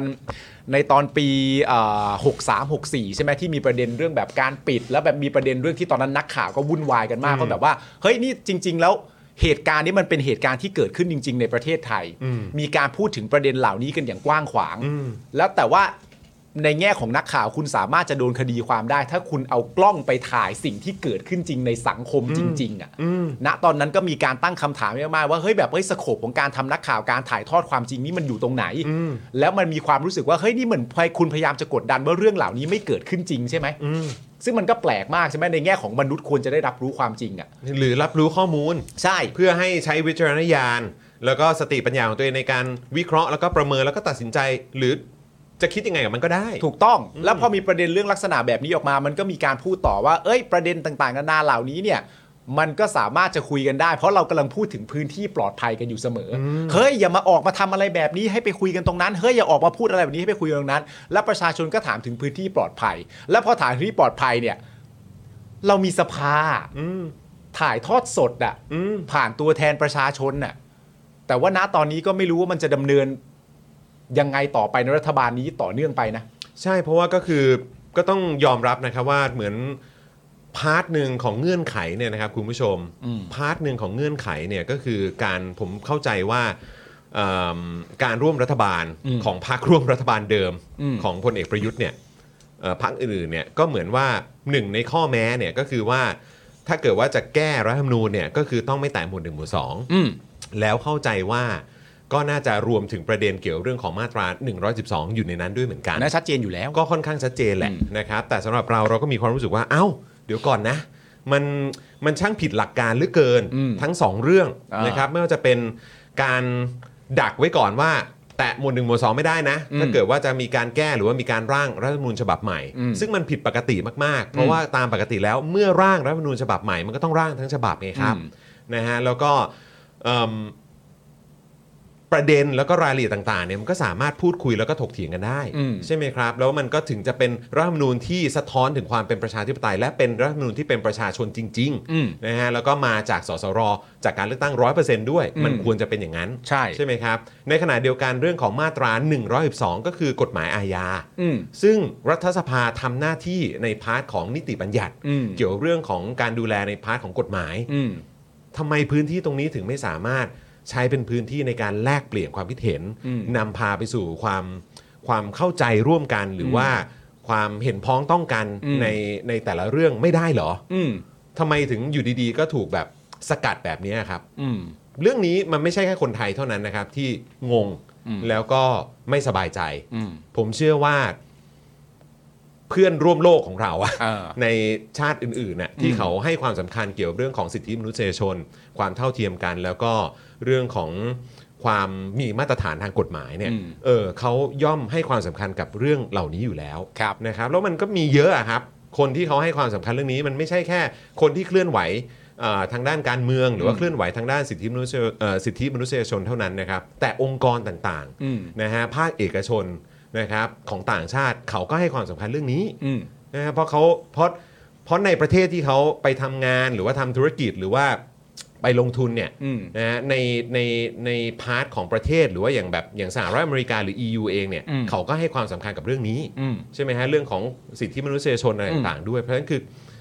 เขาเขาต้องเอะอะ อืม แล้วเขาก็ต้องคิดอะ อืม แล้วอย่างที่เล่าไปตอนต้นนะว่าสื่อต่างชาติเขาเขาเปิดมา ครับ ว่าประเทศไทยอะขึ้นชื่อเรื่องเนี้ย อืม ก็น่าจะเป็นอันรู้ทั่วกันแล้วล่ะครับ อืม นะฮะว่าหนึ่งอย่างที่สังเกตได้ว่าอะไรคือประเทศไทยอ่ะ อืม ก็เรื่องนี้แหละครับ ใช่ เจนะฮะ ในขณะที่การหยิบยกขึ้นมาพูดก็มีซาซาลงบ้างแต่ประเด็นเรื่องคดีก็ยังดำเนินต่อไปนะฮะ ถูกต้องครับนะฮะอ่ะคุณผู้ชมครับเออตอนนี้นะครับนอกจากประเด็นของคุณบัสบาร์นะครับแล้วก็เอ่อของธนาอานนท์นะครับ คราวนี้เรามากันที่อีกหนึ่งกระบวนการยุติธรรมดีกว่า ถูกต้อง นะครับ อั ก็ ก็ คื คือ อองค์กรตำรวจนะครับ พาร์ทของสำนักงานตำรวจแห่งชาติครับ ถูกต้อง ภาย นะครับ ใต้ ผม การดูแลนะครับ อ่า ของนายกรัฐมนตรีครับ ครับผมประเด็นนี้นะครับผมต่อเนื่องจากเมื่อวานนะครับก็เป็นประเด็นเรื่องการเสียชีวิตของประกบนะครับคุณผู้ชมครับแล้วก็เป็นประเด็นเรื่องการทำงานของตำรวจเนี่ยนะคุณผู้ชม คือล่าสุดเนี่ยนะครับมันมีคลิปเสียงออกมา เป็นคลิปเสียงที่มีการพูดคุยกันนะครับผมแล้วมันเป็นประเด็นเรื่องตำรวจเนี่ยรับนะครับว่าเอาถุงดำคลุมหัวลุงเปียกจริง บอกแค่หยอกเล่นครับ นะฮะประเด็นเรื่องถุงดำนะครับผมเป็นคลิปเสียงออกมาตอนนี้ก็คุณผู้ชมก็น่าจะได้ยินกันทั่วแล้วแหละนะฮะ เออเอาโอเคเดี๋ยวเดี๋ยวเดี๋ยวเดี๋ยวเราว่ากันตรงนี้ อ่า เออครับ หลังจากเมื่อวานนี้นะครับคนใกล้ชิดของลุงเปียกนะฮะออกมาบอกกับนักข่าวว่าระหว่างที่ตำรวจเนี่ยพาลุงเปียกเข้าห้องสืบสวน ได้บังคับให้ลุงเปียกถอดเสื้อ และเอาถุงดำคลุมหัว ก่อนใช้โซ่เนี่ยล่ามข้อเท้า เพื่อบีบบังคับให้รับสารภาพว่าเป็นคนลงมือทำร้ายป้าบัวผันนะฮะ ในเวลาต่อมานะครับผมก็ได้มีการแชร์คลิปเสียงนะซึ่งมีความยาว 4 นาที โดยเป็นการพูดคุยกันระหว่างเจ้าหน้าที่ตำรวจ สอบถามเรื่องเหตุการณ์เอาถุงดำคลุมหัวลุงเปียกครับ ซึ่งตอนหนึ่งนะฮะของบทสนทนาเนี่ยตำรวจนายหนึ่งพูดว่า ถามลูกน้องไปว่าทำทำไม ลูกน้องบอกว่ามันหยอกเล่น ไม่มีอะไร แค่จับถุงดำมาหยอกหยอกๆคลุมคลุมๆเล่น ลูกน้องรับตรงๆว่าทำเล่น ผมด่ามันไปแล้ว อยู่ดีไม่ว่าดีทำเล่นกลายเป็นประเด็น โอ้โห นี่คือการเอาถุงดำมาคลุมหัวเนี่ยตำรวจสามารถบอกว่ามันเป็นเรื่องหยอกล้อ หยอกเล่น เออ ล้อเล่น อืม ขำ เออ ๆได้ด้วยเหรอครับ อืม คือเมื่อไม่กี่ปีที่ผ่านมาเพิ่งมีอดีตเนาะเอออ ม แต่ตอนนั้นก็เป็นตำรวจเหมือนกัน ใช่ ใช้ถุงดำคลุมหัวนะฮะผู้ต้องหาใช่ไหม เออ จนเขาเสียชีวิตอะ อืม แล้วคุณยังสามารถเอาเรื่องแบบนี้มาหยอกล้อได้เหรอ คือ หรื กั อบ หรือคุณจะหยิบยกขึ้นมาเป็นข้ออ้าง ว่าเป็นแค่การล้อเล่นได้ด้วยเหรอ คือเรื่องถุงเนี่ยเราต้องสอนตั้งแต่เด็กเลยนะ ว่าอย่าเอามาคลุมหัวเล่นอ่ะ ใช่ ใช่เราบอกว่ามัน อันตราย อัน มันขาดอากาศหายใจคนมันตาย มันไม่ใช่ของที่เอามาเล่นไง แล้วตำรวจทำแบบนี้นะ เออ หรือตำรวจจะบอกว่าอ๋อก็หยอกเล่น แล้วถามจริงมันเป็นมันเป็นคำแก้ตัวหรือข้ออ้างที่มันแบบ ที่มันโอเคขึ้นเหรอครับ เออ ไม่หรอกครับ ผมว่าประเด็นหลัก ๆ มันอยู่อย่างนี้ยแหละครับ ที่ที่การรู้สึกอย่างนี้อะไรเงี้ยแล้วก็แบบว่า คือใจผมว่าใจประชาชนจริง ๆอะ่ะ ผมเชื่อว่าใจประชาชนนะเข้าใจว่าประเด็นนี้มันคืออะไร อืม ใช่ไหมครับ ผมคือ ลักษณะคำพูดแบบนี้จากคลิปที่มันออกมาเนี่ย จากการเป็นการพูดคุย เพราะว่าทั้งสองคนที่คุยกันเนี่ย อืม ล้วนแล้วแต่ไม่ใช่เจ้าตัวผู้ทำนะฮะ อืม ช่ไหมฮะ คนหนึ่งสัมภาษณ์คนคนหนึ่งคนคนหนึ่งบอกว่าได้รับฟังจากลูกน้องมาว่าลูกน้องทำแบบนี้ เพราะฉะนั้นทั้งสองคนเนี้ยต่างก็เป็นผู้รับฟังสิ่งที่เกิดขึ้นทั้งคู่ อืม แต่ประเด็นคำถามที่เราตั้งกันก็คือว่า เอาว่าในใจประชาชนนะฮะ ผมเชื่อว่าทุก ๆ คนก็น่าจะมีประเด็นนี้ในใจว่า เอ๊ะไอ้ถุงดำที่ว่าเนี่ยในความรู้สึกของประชาชนเนี่ย มันถูกใช้คลุมเพื่อหยอกจริง ๆ เหรอ นั่นน่ะสิ ใช่ไหมฮะ เออ ผมว่าทุกคนก็ตั้งคำถามประเด็นนี้ก่อนจะไปตั้งก่อนจะไปตั้งคำถามว่า เฮ้ย มึงบ้าเปล่ามึงทำแบบนี้เพื่อหยอกเนี่ยนะ มึงบ้าเปล่ามันหยอกแบบนี้ไม่ได้ ก่อนจะไปประเด็นเรื่องหยอกแบบนี้ไม่ได้เนี่ย ผมเชื่อว่าทุกคนมีอยู่ในหัวอยู่แล้วว่ามันหยอกเหรอ แล้วแล้วคือเขาเป็นเพื่อนเล่นคุณเหรอ เออ มันหยอกเหรอ ถ้าเหตุการณ์นี้มันเกิดขึ้นจริงเนี่ย ถ้ามีการใช้ถุงดำคลุมหัวจริง ๆ เนี่ย ถุงดำถุงนั้นเนี่ย มีความตั้งใจเพื่อใช้หยอกเหรอ ไม่แล้วอีกอย่างคืออีกพาร์ทหนึ่งมันก็แสดงให้เห็นนะเนอะ อืม ถึงทัศนคติของเจ้าหน้าที่ตำรวจนะครับ อืม ว่าประชาชนน่ะก็สามารถหยอกล้อเล่นได้แล้วมั้ง อืม ใช่ไหมฮะ แล้วถึงแม้คุณจะบอกว่า ก็นี่เป็นแบบเป็นผู้ต้องสงสัยไง แต่เขา นี่ยั มัน เป็ คดีฆาตกรรม เขายัง นะ เป็นผู้ต้องสงสัยอยู่ไง นี่มันคดีฆาตกรรมนะไม่ใช่แบบ จะเล่นเลยอันนี้มีการ์ตูนอันนี้น่ารักมาก ไหนฮะ ไม่ใช่น่ารักหรอกคือตรงใจมาก เป็นถุงดำนะครับ แล้วก็ ค่ะ เอาคลุมหัวไว้แล้วเขียนว่าตามนี้ครับคุณผู้ชมครับ ชัดเจนนะฮะ บนบนๆตูนนะคะ ขอบคุณมาก อ่า ตรงใจมาก นะฮะก็คือเดี๋ยวเดี๋ยวเราจะไปกันต่อนะครับนะฮะในในประเด็นเกี่ยวกับเรื่องของเออการใช้ถุงดำคลุมหัวเนี่ยนะครับนะแต่เดี๋ยวเดี๋ยวอาจจะเดี๋ยวรบกวนน้ำนิ่งน่าจะฟังอยู่นะครับเดี๋ยวฝากเช็คในประเด็นของกฎหมายอุ้มหายนิดหนึ่งนะครับ ครับ นะฮะว่าเรื่องของรายละเอียดการบังคับใช้ คือเราเข้าใจว่ามันมันเอ่อถูกบังคับใช้ทั้งฉบับแล้วแหละ แต่รายละเอียดตอนเนี้ยที่เกี่ยวกับเรื่องของการจับกลุ่ม อืม การสอบสวนอะไรต่างๆ เหล่านี้ที่มีการพูดว่าเออจะต้องมีการเอ่อ ถ่ายกล้องวิดีโอ เออ มีการบันทึกไว้ อืม อะไรต่างๆ เหล่านี้รายละเอียดพวกเนี้ยถ้าเอามาเชื่อมโยงกับคดีนี้เนี่ย อ่า มันอะไรยังไงบ้าง ใช่ นะครับ เพราะว่าจริง ๆ แล้วในประเด็นที่คุณจรถามเนี่ยมันมีประเด็นที่ตำรวจเนี่ยได้ตอบประเด็นนี้ไปแล้ว อืม เพราะว่ามีนักข่าวเนี่ยนักข่าวเนี่ยไปไปสอบถามตำรวจเรื่องประเด็นนี้ว่าในการที่เอ่อ สอบสวน นำตัว เขาอะ เอ่อสอบสวนหรือหรือแค่ง่ายๆเอานำตัวลุงเปียกมาเนี่ย จับเข้ามา จับเข้ามาเนี่ยได้มีการเอ่อบันทึกภาพ เออ ตามพรบอุ้มหายไว้หรือไม่ อืม ตำรวจเนี่ยตอบว่า อันเนี้ยไม่ได้มีเนื่องจากไม่ใช่การจับกลุมเป็นการเรียกตัว เออ มีคำนี้ออกมา นะ อ่า นักข่าวถามต่อว่าเอาแม้กระทั่งการเรียกตัวมันก็ควรจะต้องมีไม่ใช่เหรอครับ ถ้าตามพรบอุ้มหายตำรวจก็ตอบว่าไม่มีครับ อันนี้เป็นการเรียกตัว เพราะฉะนั้นต้องเช็คกันดีๆนะคุณผู้ชม เรียกตัวไปคุมหัวด้วยถุงดำ ไอตอนแร กไอไอตอนแรกที่ตำรวจตอบอ่ะมันยังไม่มีประเด็นเรื่องคลิปถุงดำไงพี่ซี่ใช่ป่ะเข้าใจป่ะมันก็เลยแบบอะไรก็ได้ อะไรก็ได้ เพราะฉะนั้นคือ คือต้องจัดแล้วล่ะครับ ต้องจัดหนักแล้วล่ะครับ อืม คือพวกตำรวจพวกนี้ต้องติดคุกแล้วนะ ใช่ ใช่ เออ อยู่แล้ว มันต้องตามนั้นเลยครับ แล้วเป็นเจ้าพนักงานอ่ะ ใช่ ต้องโดนหนักกว่าอีกนะ ใช่ คือต้องโดนแบบโดนแบบเพิ่มเท่าเข้าไปอีกอ่ะ อ๋อ ใช่ ตามกฎกติกาอยู่แล้ว ต้องตาม ตาม นั้น กฎหมาย อ อยู่ ยู่ แล้ แล้ว ว ครับต้องตามนั้นอยู่แล้วครับ ฮะ แต่เดี๋ยวเราจะมาดูรายละเอียดตรงนี้กันนะครับว่า เออ ได้ด้วยเหรอ บอกว่าเรียกตัวเฉยๆเพราะฉะนั้นไม่ต้องบันทึก ครับ เออ สะดวกดีว่ะ อืม อืม ส่วนทาง b i g c o n G นะครับผมก็บอกว่าได้สั่งให้มีการตรวจสอบเรื่องนี้แล้ว พร้อมบอกว่าตอนแรกตนก็สงสัยเหมือนกันว่าลุงเปียกจะถูกนำตัวไปซ้อมและบีบบังคับให้รับสารภาพ คุณผู้ชมมาร์กประโยคนี้ไว้ดีๆนะ บิ๊กคอนจีบอกกับเรานะครับ อันนี้อันล่าสุดนะ บอกว่าตอนแรกก็สงสัยเหมือนกันว่าลุงเปียกจะถูกนำตัวไปซ้อมบีบบังคับให้รับสารภาพ เพราะช่วงเวลาที่ลุงเปียกถูกนำตัวไปที่สพอรัญญประเทศ หายไปตั้งสองชั่วโมง ทั้งที่ระยะทางไม่ไกลกันมากนัก แม้ว่าก่อนหน้านี้นี่นะครับคุณผู้ชมครับบิ๊กคอนจีเนี่ยนะครับจะยืนยันว่าตำรวจทำงานถูกต้องแล้ว และไม่มีพฤติการปกป้องคนผิดตัวจริง ที่เป็นลูกตำรวจอย่างแน่นอน คุณผู้ชมวันต่อวันนะฮะ วันก่อนหน้านี้เนี่ยบิ๊กคอนจีเพิ่งจะไปเล่าเรื่องในรายการของพี่สรยุทธ์แล้วก็เล่าให้กับทุกคนฟังว่า ผมจะไล่ไทม์ไลน์ให้ฟัง เพราะผมเนี่ยหน่วยกลางลงไป ไปตรวจสอบแล้วสอบถามตำรวจที่ปฏิบัติในหน้าที่เขาเล่าไทม์ไลน์ว่าเป็นอย่างนี้ รวมทั้งยังชื่นชมขั้นตอนในการทำงานของตำรวจด้วยว่าดีมากเจ๋งมาก ชื่นชมด้วย ชื่นชมด้วยผิดแค่เรื่องเดียวคือผิดในประเด็นว่าไม่ยอมรายงานให้ประชาชนทราบ มัวแต่เป็นยุคสมัยก่อนรายงานให้กับเจ้าเอ่อให้เจ้าพนักงานหรือว่าเอ่อ ผู้บังคับบัญชา ผู้บังคับบัญชาทราบอย่างเดียว อยู่ดี พอมาวันนี้จากคนที่เคยไล่ไทม์ไลน์ให้เราฟังและชื่นชมว่าทำตามขั้นตอนถูกต้องมาก และประเด็นคือมันมีคำว่าไทม์ไลน์อยู่ใช่ปะเล่าไทม์ไลน์ให้เราฟัง แล้วก็บอกกับเราว่าขั้นตอนทุกอย่างถูกต้องมาก พอมาวันนี้หรือเมื่อวานเย็นๆผมไม่แน่ใจ มาบอกเราว่าจริงๆอ่ะเขาคือบิ๊กคอนจีก็สงสัยเหมือนกัน อ๋อ ก็เอ๊ะเหมือนกัน ก็เอ๊ะเหมือนกัน เอ๊ะ ว่าตัวลุงเปียกเนี่ย จะถูกนำไปซ้อมอุ้มทรมานหรือเปล่า เพราะมันมีแกลบ2 ชั่วโมงที่หายไป 2 ชั่วโมงนะคุณผู้ชม ที่หายไปที่ถามแล้วไม่รู้คำตอบว่าช่วงเวลาเนี้ยหายไปไหนตำรวจอยู่ไหน ลุงเปียกอยู่ไหน หรือลุงเปียกถูกนำไปไหน วันเนี้ยบอกเรา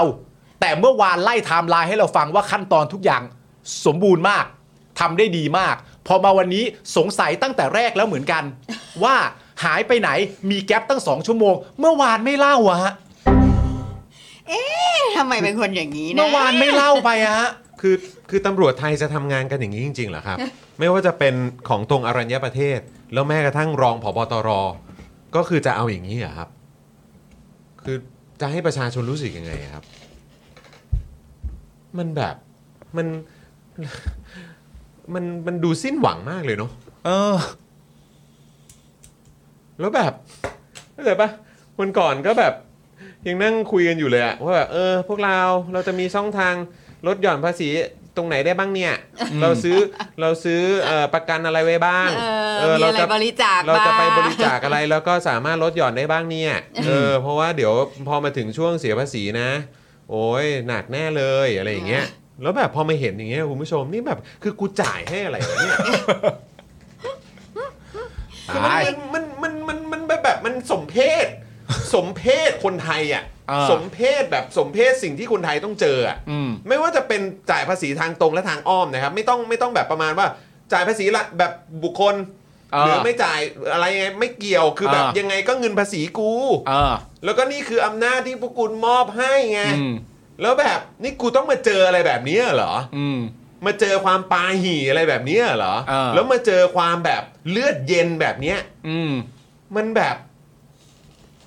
มันมันน่าสมเพช ไม่แล้วแล้วแล้จวริ คื งๆออะ แล้วคือเขาไม่แม้กระทั่งแคร์ว่าคนจะจับได้ว่าเขาโกหกอ่ะ เออมันแบบ คือทุกคนเลยไม่มีใครแคร์เลยว่าจะแบบถูกจับได้คา โป๊ะ หนัง อะ คาเขาว่า เออ โกหกอ่ะ โดนจับ เออ โป๊ะอะ เออ คือผมว่าผมคิดอย่างนี้ว่าสุดท้ายแล้วประเด็นเนี้ยในแง่ของผู้กระทำความผิดอะในมุมผมนะ ผมว่าไม่รอดหรอก ในมุมนึงอะ ไม่ก็คือถ้ามันถ้ามันไม่โดนแฉแบบเนี้ย พอยมันคือตรงนี้แหละ เออ พอยต์มันคือตรงนี้แหละพอยต์มันคือว่ามันไม่มีใครปล่อยใช่ไหมมันไม่มีใครปล่อย แต่ในแง่ของการที่แบบว่าใครต่อใครหลาย ๆ คนมาบอกว่าก็อย่างนี้ไงก็อย่างนั้นไงอะไรอย่างเงี้ยไอ้พาร์ทเนี้ยเห็นตรงกับพี่ซีว่าเฮ้ยคุณไม่แคร์เลยเหร อ คุณไม่สนใจเลยเหรอว่าที่พูดออกมาแล้ว คุณคิดว่าโลกใบนี้มันไม่มีหลักฐานหรือไงวะ นั่นดิ โอ้โห เล่นอะไรกันเนี่ย ขณะที่ก่อนหน้านี้นะครับ คุณผู้ชมครับ พันตำรวจโท นิติธรพิมพ์คำสารวัตรสืบสวนสพรัญญประเทศนะครับ ให้สัมภาษณ์หลังมีข่าวว่าลุงเปียกเนี่ย ถูกตำรวจใช้ถุงดำคลุมหัวใช้โซ่ล่ามบังคับถอดเสื้อว่า ไม่มีเหตุการณ์ดังกล่าวเกิดขึ้นแน่นอน ได้ตรวจสอบผู้ใต้บังคับบัญชาทุกคน ซึ่งทุกคนยืนยันว่าไม่มีการบังอ่าทำร้ายร่างกายบังคับขู่เข็นแต่อย่างใด ไม่มีการคลุมถุงดำเพราะเรามีประสบการณ์มาแล้วคงไม่ทำแบบนั้น นะครับคุณผู้ชมครับ มีประสบการณ์มาแล้วใช่ไหมครับ ใช่ มีประสบการณ์มาแล้ว อืม มีประสบการณ์มาแล้วโอเค จึงไม่ทำแบบนั้น ซึ่งในตอนนี้นี่ประเด็นนี่ขยายไปไกลมากเลยนะ ไม่รู้คุณผู้ชมได้ติดตามหรือเปล่า หรือว่าพี่ซี่แบบคุณจรได้ติดตามดูบ้างหรือเปล่า อัปเดตล่าสุดเท่าที่คุณปาล์มแชร์ได้คือยังไงฮะ คือล่าสุดเนี่ยนะครับคุณผู้ชมครับ อันนี้เป็นประเด็นที่แบบ ผมว่าสื่อไม่ได้ตั้งใจนะ ผมว่า เออ ยืนยันไม่ได้ตั้งใจ แต่ความรู้สึกผมเนี่ย ผมมีความรู้สึกว่าเหมือนเหมือนสื่อขุดบ่อล่อตำรวจอะ อ่า อ่า เออ ใช่ไหมเพราะมันมีประเด็นใช่ไหมคุณผู้ชมที่อ่าทางตำรวจเนี่ยมันมีประเด็นอยู่ว่าแบบเฮ้ยคุณน่ะทำงานกันภาษาอะไร คุณถึงให้นักข่าวเนี่ยซึ่งก็ต้องยืนยันว่าณตอนนี้มีการพูดถึงว่าเป็นทางนักข่าวจากช่อง 8เนี่ยคุณ อืม นัตตี้เนี่ย อืม ที่เดินทางไปแล้วก็ไปยังพื้นที่แล้วก็ในความเป็นจริงเนี่ยไม่ได้ต้องการจะไปสืบสาวราวเรื่องเลยนะว่าที่ตำรวจพูดน่ะไม่จริง อืม เพียงแต่ต้องการไปนำภาพประกอบมาให้คุณพุทธอภิวัน อืม ใช้ในการทำข่าว ซึ่งเป็น ในการนำ ภาวะ เสนอข่าว ภาวะปกติมาก ใช่ใช่ใช่ แต่ทีนี้พอไปตรวจสอบเสร็จเรียบร้อยมันเจอสิ่งนี้ขึ้นมาก็มีการแชร์กัน ทีนี้ตำรวจก็ร้อน อืม ตำรวจก็อยู่ไม่ได้ ก็ต้องออกมาพูดว่าในความเป็นจริงเนี่ยเราทำถูกต้องตามขั้นตอนอยู่แล้ว แม้กระทั่งไอ้กล้องวงจรปิดเนี่ยเราก็ได้ก่อนตำรวจ อืม ฟังดูดีใช่ไหมแต่ทีนี้มันสวยเลยนะ มันสวยตรงที่ว่า อ่ะ ได้กล้องวงจรปิดก่อนตำรวจใช่ไหมงั้นแชร์ให้ฟังหน่อยสิว่าไอ้ได้กล้องวงจรปิดที่ว่าเนี่ยได้เมื่อไหร่ ทำได้ยังไงฮะ ไทม์ไลน์มันเป็นยังไง ได้กล้องมาเมื่อไหร่ แล้วล่าสุดครับคุณผู้ชมครับ ขอเมนชั่นถึงช่อง 8 คุณผู้ชม อีก ฮะ รอบนะ วางไทม์ไลน์ไว้เลยนะครับ ว่าในวันที่ 12 เนี่ยนะฮะ วันที่ 12 เนี่ย มีตำรวจเนี่ยเดินทางเข้าไปในร้านสะดวกซื้อแห่งหนึ่ง อืม ที่เป็นจุดเริ่มต้นของภาพจากกล้องวงจรปิดนั่นแหละ อืม เดินทางเข้าไปปุ๊บเสร็จเรียบร้อย ใช้เวลาจอดรถจอดมอเตอร์ไซค์ประมาณ 1 นาที เขียนเวลากำกับเข้าไป เดินต่อเข้าไปในร้านสะดวกซื้อ ใช้เวลาอยู่ในร้านสะดวกซื้อประมาณ 23 นาทีแล้วก็เดินออกมา เพราะฉะนั้นถ้าคำพูดจะบอกจริง ๆ ว่า ฉันเป็นคนที่ได้กล้องวงจรปิดมาก่อนนักข่าวนะ เวลาที่ในกล้องวงจรปิดที่บอกว่าไปถึงร้านสะดวกซื้อเมื่อไหร่เนี่ยเหมาะสมที่สุดแล้ว นั่นแปลว่ากล้องวงจรปิดเนี่ยมันถูกตำรวจรู้ไปตั้งแต่วันที่ 12 แล้ว เวลาประมาณสัก5โมงเย็น เพราะว่าศพป้าบัวผันเนี่ยเจอประมาณตอนเช้าๆของวันที่ 12 เหมือนกัน อ่าครับ คำถามคืออะไรครับคุณผู้ชมครับ แล้วลุงเปียกไปทำแผนในวันที่ 13ทำไมครับ ลุงเปียกถูกนำไปทำแผนในวันที่ 13ทำไมครับ ถ้าเกิดว่า ถ้าเกิดว่า ได้ ได้กล้องวงจรปิด ภาพเออ เร็วกว่านักข่าว แล้วจริง ๆ ก็น่าจะได้ไปตั้งแต่วันที่ 12 แล้วเนี่ย ลุงเปียกไปทำแผนรับสารภาพที่สระน้ำตรงนั้นพาไปทำไมครับ ซึ่งซึ่งเขามีคำอธิบายไหม ยังไม่มีครับ ยังไม่มีครับ เนี่ยครับคุณผู้ชมครับ อยากได้กล้องวงจรปิดก่อนนักข่าวนักใช่ไหมอ้าวได้ก็ได้ แต่พอได้แล้ววางไทม์ไลน์มันเป็นแบบนี้อ่ะ ก็คือว่าไอ้ภาพเนี้ยนักข่าวก็เอามาแฉเหมือนกันใช่ไหม ใช่ ที่ตำรวจเดินเข้าไปในร้านสะดวกซื้อ ผมมีวิธีเดียวเลยนะที่ตำรวจสามารถจะตอบได้คือเข้าไปซื้อแซนด์วิช เออ แล้วก็ใช้เวลาในการอบนานมาก 23 นาทีพอพูดคุยอยู่ ก็ว่ากันไปจะเอาไหมล่ะ ยอหรืออะไรอย่างเงี้ย จะเอาไหมล่ะ ใช่ไหมล่ะ และในความเป็นจริงนี่ณตอนนี้ก็ไม่ตรงแล้วนะ บอกประเด็นเรื่องมารับสารภาพเออบอกประเด็นเรื่องตอนที่ตอนที่ไปไปทำแผน บอกว่าลุงเปียกจะมารับสารภาพ รู้สึกว่าล่าสุดมีคำพูดจากลุงเปียกบอกลุงเปียกบอกมีเฮียพาไป มีเฮียพาไป เออบอกมีเฮียพาไป อะไรก็ไม่รู้ ไอไอไอไอประเด็นเรื่องไอเก้าอี้ก็บอกมีมายัดใส่มือ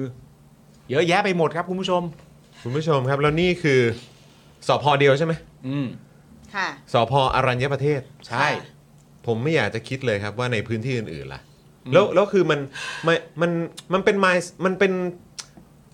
ให้ผมตีความนะ มันเป็นทัศนคติบางอย่างที่แบบ อาจจะมองว่าแบบ ก็อาจจะเป็นแบบป้าสติไม่ดีคนนึง อ่า คงไม่มีใครแบบ คงไม่มีใครนึกถึงหรอก อ่า ผมก็มันก็มีมุมอะไรประมาณนี้ มัน เห มัน อ ก็ทำให้เรารู้สึกแบบนี้แบบว่า เฮ้ย ยังไงวะ อ่า คือคุณทำให้เรารู้สึกแบบนี้เลยนะ อ่า ว่าแบบนี่คุณเห็นค่าชีวิตของประชาชนไหมอ่ะ อ่า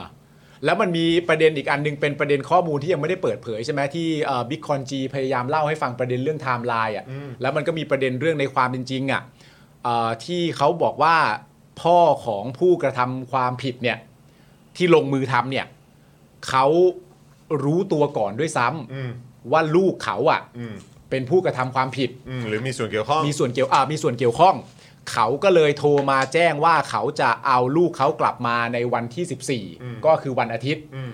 แต่เรื่องที่น่าสงสัยที่ประชาชนถามมาก็คือว่า เอ้าทำไมบิ๊กคอนจีไม่เล่าไปเลยว่าเขารู้ยังไงอ่ะ เออ หมายรู้ยังไง รู้แล้วมีข้อความยังไง รู้ได้ไง รู้ได้ไง แล้วเวลาโทรกลับมาโทรกลับมาบอกว่าอะไร เพราะว่าถ้าตามข้อมูลที่บิ๊กโจ๊กไล่เนี่ย ถ้าเกิดว่าภาพจากกล้องวงจรปิดมันเจอก่อนตำรวจจริงๆอ่ะ อืม ถ้าภาพจากกล้องวงจรปิดมันเจอก่อนตำรวจจริง ๆอะ่ะวันที่ 13อะ่ะยังเป็นวันที่คุณพ่อพาไปโคราชได้อีกเหรอครับ อืม ชนหมดฮะ ยังยังยังพาไปได้อีกเหรอครั ชนหมดฮะถ้ากล้องมันเจอก่อนนักข่าวจริง ๆอะ่ะวันที่ 13 ยังเป็นวันที่พาไปเที่ยวโคราชได้อยู่แล้วในวันเสาร์นั่นน่ะ พี่หมีบอกว่าจังหวัดบ้านผมอีกต่างหาก ต้องใช้ชีวิตยังไงอะต่อจากนี้อืมคุณกัญชริยาบอกว่าอะไรนะฮะ เดี๋ยวขออ่านข้อความแป๊บนึง บอกว่าเอิ่มนักข่าวช่องแปดไปถามค่ะลุงบอกตำรวจพาไปแล้วหยิบเก้าอี้มาให้ อืมอ๋อคงได้ตามมันอีกเยอะครับ แต่ไอ้ ครับ เรื่องที่ผมและคุณปาล์มและผมเชื่อว่าคุณผู้ชมนะครับ ก็สงสัยด้วยเหมือนกันนะครับว่า เออ มันคือยังไงวะ อืม ไอ้เรื่องของพรบเอ่ออุ้มหายอะ อ่าใช่ ใช่ไหมอะก็บังคับใช้แล้วไม่ใช่เหรออ อืม แล้วนี่ตำรวจก็สามารถบอกได้ว่าอ๋อมันเชิญไปเฉยๆ เรียกเรียกเรียก เรียกไปเฉย อ่า ๆไม่ได้ไม่ได้จับ อืม แล้วก็แบบ โอ้โห เออ เออ เออ อย่างนี้ เออ มันก็ได้ว่ะแบบนี้ก็สะดวกกันสิพวกเรา อ่า คือผมแค่มีความรู้สึกว่าเราคงจะต้องไปตามจี้ด้วยนะครับ ว่าคือตำรวจจะทำอะไรกับใครยังไงก็ตาม ทุกวันนี้คือคงต้องอัดบทแล้วแหละ ใช่ เพราะมันเป็นประเด็นสำคัญแบบนี้นะครับ ถ้าเราปล่อยประเด็นเนี้ยแล้วปล่อยปละละเลยแล้วไม่ตามเลยนะ มันจะลำบากกันมากเลยนะครับ เพราะถ้าประเด็นนี้ผ่านไปเนี่ย แล้วประเด็นนี้ไม่ต้องถูกรับผิดชอบในแง่ของพรบอุ้มหายในแง่ของการที่ว่าเราจะต้องบันทึกภาพเนี่ย มันเป็นไปได้สูงนะครับ ว่าในภายภาคหน้าเนี่ยตีว่าเรียกตัวหมด อืม อะไรก็นี่เรียก อะไรก็นี่เรียก ไม่จับกลุมนี่เรียก ไม่จับกลุมนี่เรียก อืม ถูกปะ อืม ไอ้จับกลุ่มนะมันเรื่องนึง แต่พอเรียกตัวไปสอบสวนเนี่ย ณตอนนี้ที่ประชาชนสงสัยก็คือว่าก่อนที่จะได้รับคำสารภาพอ่ะคุณทำอะไรกับเขาตามที่กล่าวอ้างมาที่เป็นคลิปเสียงอะไรลักษณะณตอนนี้หรือเปล่า เพราะฉะนั้นพาร์ทเนี้ยถ้าถูกตีว่าเรียกเนี่ย แต่ว่าถ้าพาร์ทนี้เป็นจริงตามข่าวคือ ถูกตีว่าแบบนี้จนเป็นที่มาของการให้การรับสารภาพทั้งทั้งที่ตัวเองไม่ได้ทำเนี่ย ไอ้ตรงเรียกไม่มีบันทึกไว้เนี่ยซวยไตายหาเลยนะฮะ ใช่ ซวยกันทั้งประเทศเลยนะครับ แล้วอีกอย่างเนี่ยก็คือว่า พาร์ทที่สำคัญมากๆอะครับ ก็คือว่า ไอ้พรบอุ้มอุ้มหายเนี่ย ผมว่าพาร์ทหนึ่งเลยอะของเขาอะก็คือเขาต้องการจะให้แก้ปัญหาเรื่องของการการจับแพะเนี่ยแหละ อืม หรือการซ้อมทรมานอันนี้ก็แน่นอนอยู่แล้ว อืม แต่ไอ้เรื่องเพราะตำรวจไทยขึ้นชื่อไงเรื่องเนี้ย อืม ใช่ไหมครับ คนไทยเราเองก็แซวกันเยอะ ใช่ มองแบบโอ้โหคือคุ้นเคยอ่ะ ต้องยอมรับว่าขึ้นชื่อจริงๆ เพราะแม้กระทั่งอ่าพันตำรวจโทนิติพรยังบอกเลยว่าเราเคยมีประสบการณ์มาแล้ว เออ ก็ต้อง เรื่องพวก ก็ขึ้ นี้ นชื่อ ใช่ไหมครับ เพราะฉะนั้นก็คือแบบ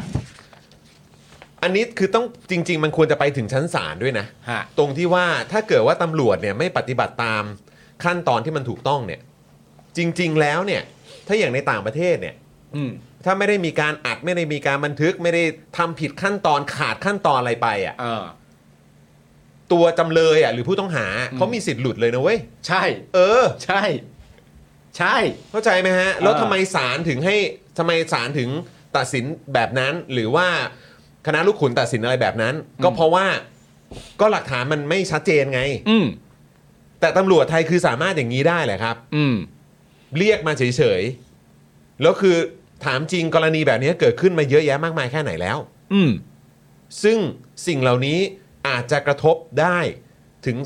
ถึงสารถึงสารแบบสารที่ทำการตัดสินต่างๆ ได้นะครับ ครับผม เราต้องคำนึงถึงจุดนี้ด้วยนะฮะ อืม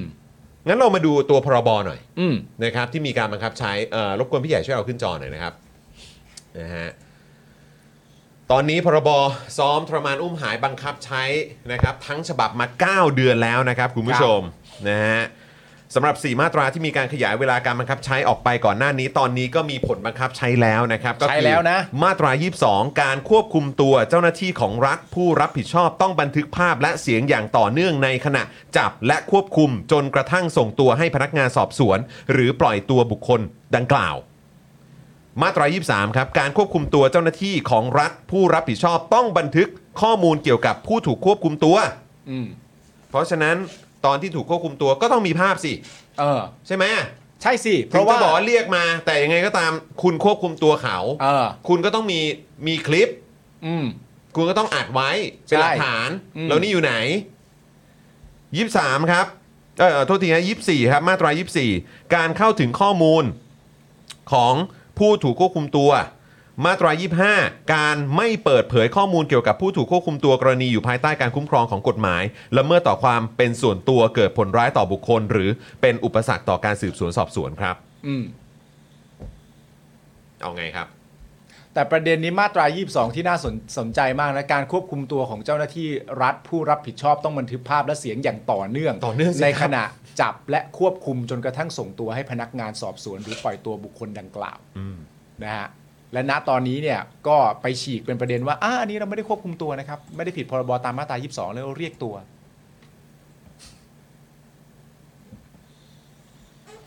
มันจะลำบากกันทั้งเข่งนะครับคุณผู้ชม แต่เรื่องนี้อีกอันหนึงที่ผมรู้สึกว่าคือจะ ปล่อยไว้ไม่ได้นะครับ อืม จริง ๆ ประเด็นแบบนี้ก็ควรจะถามนายกนะครับ โอ้แน่นอนครับ แน่นอนอยู่แล้วครับ สำนักงานตำรวจแห่งชาติขึ้นตรงกับนายกไม่ใช่เหรอ ใช่ โอ้แล้วนี่อยากรู้มากเลยนะว่าล่าสุดเนี่ยเออตอนนี้เนี่ยเอ่อทางคุณสุรเชษฐ์หักพานเนี่ย รู้สึกว่าจะเล่าเรื่องรู้เรื่องมากมายไปหมดเลยนะฮะ อืม เล่าเรื่องรู้เรื่องอะไรต่างๆนานามากมายไปหมดเลยนะครับ ผมแต่ว่าคุณต่อศักดิ์เนี่ย ล่าสุดที่ผมดูเมื่อวานนี้ก็โดยมากพูดว่ายังไม่ได้รับรายงานนะฮะ อืม เดี๋ยวต้องรอดูกันว่าไปถึงไหนแล้วนะฮะ เด้งแล้วใช่ไหมล่าสุด อ๋อเนี่ยคนนี้เด้งอยู่แล้วไงคนนี้ก็คือที่ที่ปรากฏชื่อแล้วก็รู้เลยว่าเป็นเสียงใครไง ครับ อืม เออ คุณดีเคถามในประเด็นแฮชแท็กยกเลิกกฎหมายเยาวชน ตอนนี้เป็นกระแสอยู่แล้วครับ ค่ะ เป็นกระแสอยู่ อื ค่ะ ม อืม ยกเลิกกฎหมายเยาวชน อ๋อคือแบบ คือ เหมือน ให้ให้ไม่ต้องมีแบบจำกัดอายุ อ๋อ อ๋อ ขึ้นศาลผู้ใหญ่หมดเลย ใช่ จำคุกผู้ใหญ่หมดเลย ใช่ วันนี้ยาวฮะ ยาวครับ ยาวฮะ เดี๋ยวให้เดี๋ยวว่ากันครับ แล้วเราก็รู้อยู่ว่าประเทศนี้เป็นยังไง ใช่ครับ มันก็มีเรื่องที่ต้องระมัดระวังในประเด็นนี้เช่นเดียวกันนะครับ เอาละครับ ใช่คือเอาจริง ๆ อ่ะ อันนี้มันคือชชอบที่ป้าทิชาพูดอ่ะ อืม อืม แกบอกว่าถ้าอย่างนั้นก็ต้องจับเด็กมาประหารหมดประเทศอ่ะ อืม อืม คือนี่มันคือการแบบผลักความรับผิดชอบ ของผู้ใหญ่ไปให้เด็กเลยอ่ะ อืม แล้วก็ดูลักษณะเจ้าหน้าที่สิครับ ใช่ ใช่ ดูเจ้าหน้าที่สิครับ ใช่ ไม่คุณดูคุณดูประเทศไทยดิ เออดูประเทศไท คุ ย ณ อะ ดูประเทศไทยดิ แล้วในกรณีเนี้ยก็ต้องดูถึง อ่า ถึงตัวเจ้าหน้าที่ด้วยฮะ เออ ใช่คือถ้าเผื่อว่าถ้าเผื่อว่านี่คือ นี่คือความพฤติกรรมของผู้ใหญ่อ่ะ เออ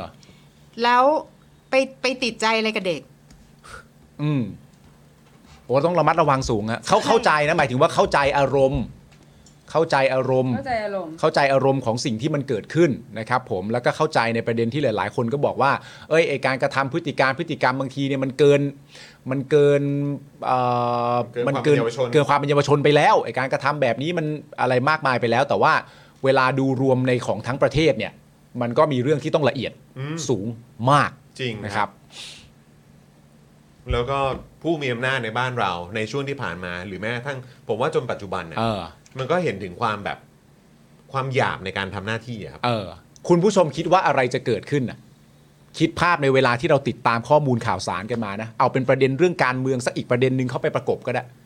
คิดว่าถ้าเกิดว่ายกเลิกกันขึ้นมาจริง ๆ เนี่ย มันจะเกิดอะไรขึ้น อืม ใช่ไหมฮะ อ่ะอันนี้ก็ยังเกี่ยวเรื่องของการควบคุมตัวครับ ครับ เดี๋ยวเราต้องต่อกันนะ อันนี้ก็เป็นประเด็นเรื่องการควบคุมตัวเหมือนกัน แต่อันเนี้ยเป็นประเด็นเรื่องเกี่ยวกับราชทันไม่บอกหรอกว่าเรื่องใค ร ไม่พูดไม่พูด แล้ว ไม่พูดแล้ว Bruh จอยมึงอยากบอกก็บอกไม่บอก แต่แต่ใบให้ว่าเป็นประเด็นเกี่ยวกับแบบราชทัน เออ เรื่องเรื่องเข้าเข้าเกณฑ์ไหมแต่ไม่พูดหรอก อันนี้อันนี้อันนี้คือกูต้องนี่ป่ะต้องแบบเป็นข่าวสั้นไหม อ๋อเพื่อน ทันโลกสั้นมาก อ๋อเพื่อนจริง ๆ ก็ไม่ได้ยาว อ่ะแต่ว่าก่อนอื่นเมื่อสักครู่นี้คุณปอนใช่ไหมครับ คุณปอนมาเปิดเมมกับเราขอบพระคุณนะครับนะฮะแล้วก็คุณแจ็คก็ซูเปอร์แชทมาด้วยนะครับ แล้วก็ก่อนหน้านี้ก็มีหลายท่านซูเปอร์แชทเข้ามาทั้งคุณ DK คุณพีชนะครับคุณสายฝนนะครับ ถ้าเกิดตกหล่นท่านไหนไปต้องขออภัยด้วยนะครับ เมื่อกี้เราคุยกันค่อนข้างยาวอยู่นะค ครั รับบ นะฮะก็ไปกันค่อนข้างค่อนข้างไกลอยู่นะครับ อ่า ก็เลยแบบอาจจะอยู่ในประเด็นของเนื้อหาอยู่นะครับ ก็เลยอาจจะแบบไม่ทันได้เห็นนะครับ ต้องขออภัยแต่ขอบพระคุณมากๆค ขอบ รับ พระคุณทุกท่านนะครับผมแล้วก็เดี๋ยวเราไล่อ่านให้ ได้ครับ นะครับผม อ่ะ นี่คุณผู้ชมก็เริ่มเดามาแล้ว เดามาแล้ว เดามาแล้ว นะครับ นะครับ นะฮะ ผม เกี่ยวกับชั้น 19 ชั้น 18 อะไรแบบนี้ เอหอรือเปล่า เออโอ้เออทำไมถึงไปชั้นเหล่านั้นนะ คือมันตอบยากครับผมเพราะ อ่า เพราะเพราะผมใบกว้างๆไง อ่าหรือต้องบอก ฉันไม่รู้ ฉันฉันไม่รู้ดีกว่า ชั้นอะไรเดีย ฉันไม่รู้ ฉันไม่รู้ เออครับผมราชทันเผย ทักษิณเข้าข่ายเกณฑ์พักโทษกรณีพิเศษ เหตุเจ็บป่วยร้ายแรงครับผม บ้า โอ้ยอุ๊ย เอ้านะคอม เออ โอ้ นี่มัน นะ อะ คอม ไร มา เนี่ยโอ้โหนี่แบบ แบบเขาเรียกว่าคาดไม่ถึงเลยนะเรื่องนี้ โอ้โหเป๊ะเลยนะคุณผู้ชม คาดไม่ถึงเลย ยอดมาก โอ้โห ข่าวนี้นะครับก็เป็นข่าวสั้นแจ้งทราบเฉยๆนะครับคุณผู้ชม ครับ ว่าเมื่อวานนี้นะครับกรมราชทัณฑ์นะครับ และเจ้าหน้าที่กระทรวงยุติธรรม อ่า ตั้งโต๊ะแถลงข่าวนะครับ ถึงประเด็นของคุณทักษิณ ครับ โดยอัปเดตนะครับ ว่าตอนนี้คุณทวีสอดส่องครับ รัฐมนตรียุติธรรม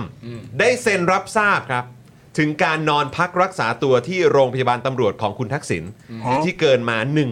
136 วันแล้วนะครับ ครับ ถือว่าเข้าเงื่อนไขและปฏิบัติถูกต้องตามกฎหมายครับ โอ้อันนี้รัฐมนตรียุติธรรมนี่เซ็นแล้วเหรอ ครับ โอ้เซ็นรับทราบไปแล้วนะ คุณทวีนะฮะ ครับผม พักประชาชาติ ครับผม โอ้โหรัฐมนตรียุติธรรม คุณทวีสอดส่องนะครับ ทวีสอดส่องครับผม โดยคุณสมบูรณ์ม่วงกล่ำนะครับ ที่ปรึกษารัฐมนตรีว่าการกระทรวงยุติธรรมบอกว่า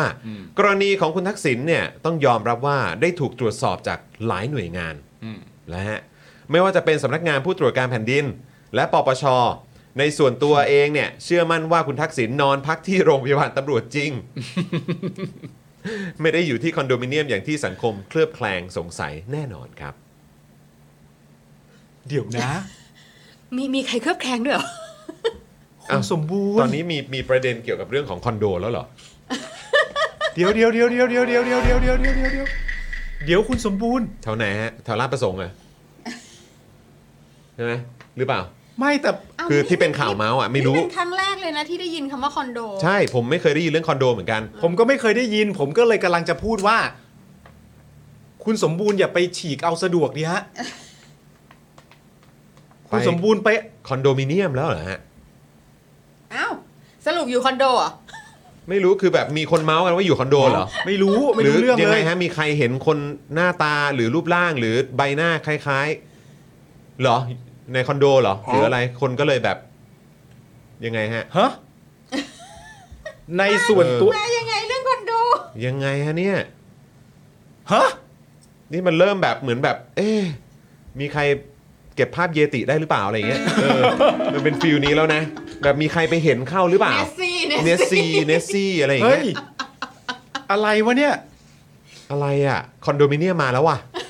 เฮ้ยก่อนจะเป็นประเด็นเรื่องเรื่องคอนโดเราน่าจะเห็นแบบ ต้อง แบบ เห็นข่าวบ้างนะ หรือต้องเห็นแบบคน คือเราน่าจะเห็นประเด็นเรื่องเข็นอยู่ที่ฟุตบาทอีกสักรอบหนึ่งก่อนไหมอะ เออ เออ ใช่ไหม ก่อนที่จะเป็นประเด็นเรื่องคอนโดอ่ะ เออ เอ้าเฮ้ยมันไป แล้วมันไม่มีทางอยู่คอนโดได้ป่ะ ถ้าเกิดว่าป่วยร้ายแรงหนักขนาดนั้นน่ะ ไม่มันอยู่คอนโดไม่ได้ มันมาอยู่คอนโดเขาเป็นผู้คนต้องอยู่ในเรือนจำ เออ ออกมาอยู่โรงพยาบาล เพราะป่วย เพราะป่วย ป่วยหนักป่วยร้ายแรงอาจถึงขั้นชีวิตได้ เป็นภัยแก่ชีวิตได้ อ่า อะไรก็ว่าไป คือคนคนเนี้ยถ้าไม่มีอาการป่วยเกี่ยวข้องเนี่ย ก็ต้องอยู่ในคุก ก็ต้องอยู่เรือนจำ อ่าใช่ ถูกไหม ใช่ แล้วมันจะคอนโดได้เหตุผลอะไรอ่ะ นั่นน่ะดิ มันไม่มีคอนโด ประเด็นนี้ไม่มีคอนโด มีคุณเบียร์บอกว่าเนสสินชินวัตรนะฮะ เฮ้ย ไม่ใช่เนสซีครับ โอ้โหครับผม โอ้อันนี้ต้องพูดแล้วโหอันนี้ผมบอก เฮ้ย คุณสมบูรณ์ คุณสมบูรณ์อย่าไปปั่นดิคุณสมบูรณ์อย่าไปปั่นอย่างนั้นสิ คุณปัปปิโออพาร์ตเมนต์คุณลุงหรือเปล่าเนี่ย เฮ้ยเฮ้ย ซึ่งประเด็นเนี้ยใน เฮ้ย คือพอเป็นคุณสมบูรณ์พูดซึ่งเป็นที่ปรึกษาบริวารกระทรวงยุติธรรมเนี่ยพอคุณสมบูรณ์พูดว่าในส่วนตัวเองเชื่อมั่นว่าเนี่ย อันนี้มันก็เขาเรียกว่าอะไร อันนี้มันก็ไม่ได้ ไม่ได้ ไม่ไม่ได้ไม่ได้ทำให้สังคมได้อะไร ใช่ นะฮะ ใช่ เพราะ ก็ คุณ ไม่ได้ คุณ เคลี สยร์มอะไร คุณสมบูรณ์จะเชื่อมั่นว่าอะไรเนี่ยมันไม่ได้แปลว่าสังคมจะคิดอะไรกับประเด็นนี้อยู่แล้ว โอ้ยแต่สังคมได้อะไรมากเลยนะตอนเนี้ย ใช่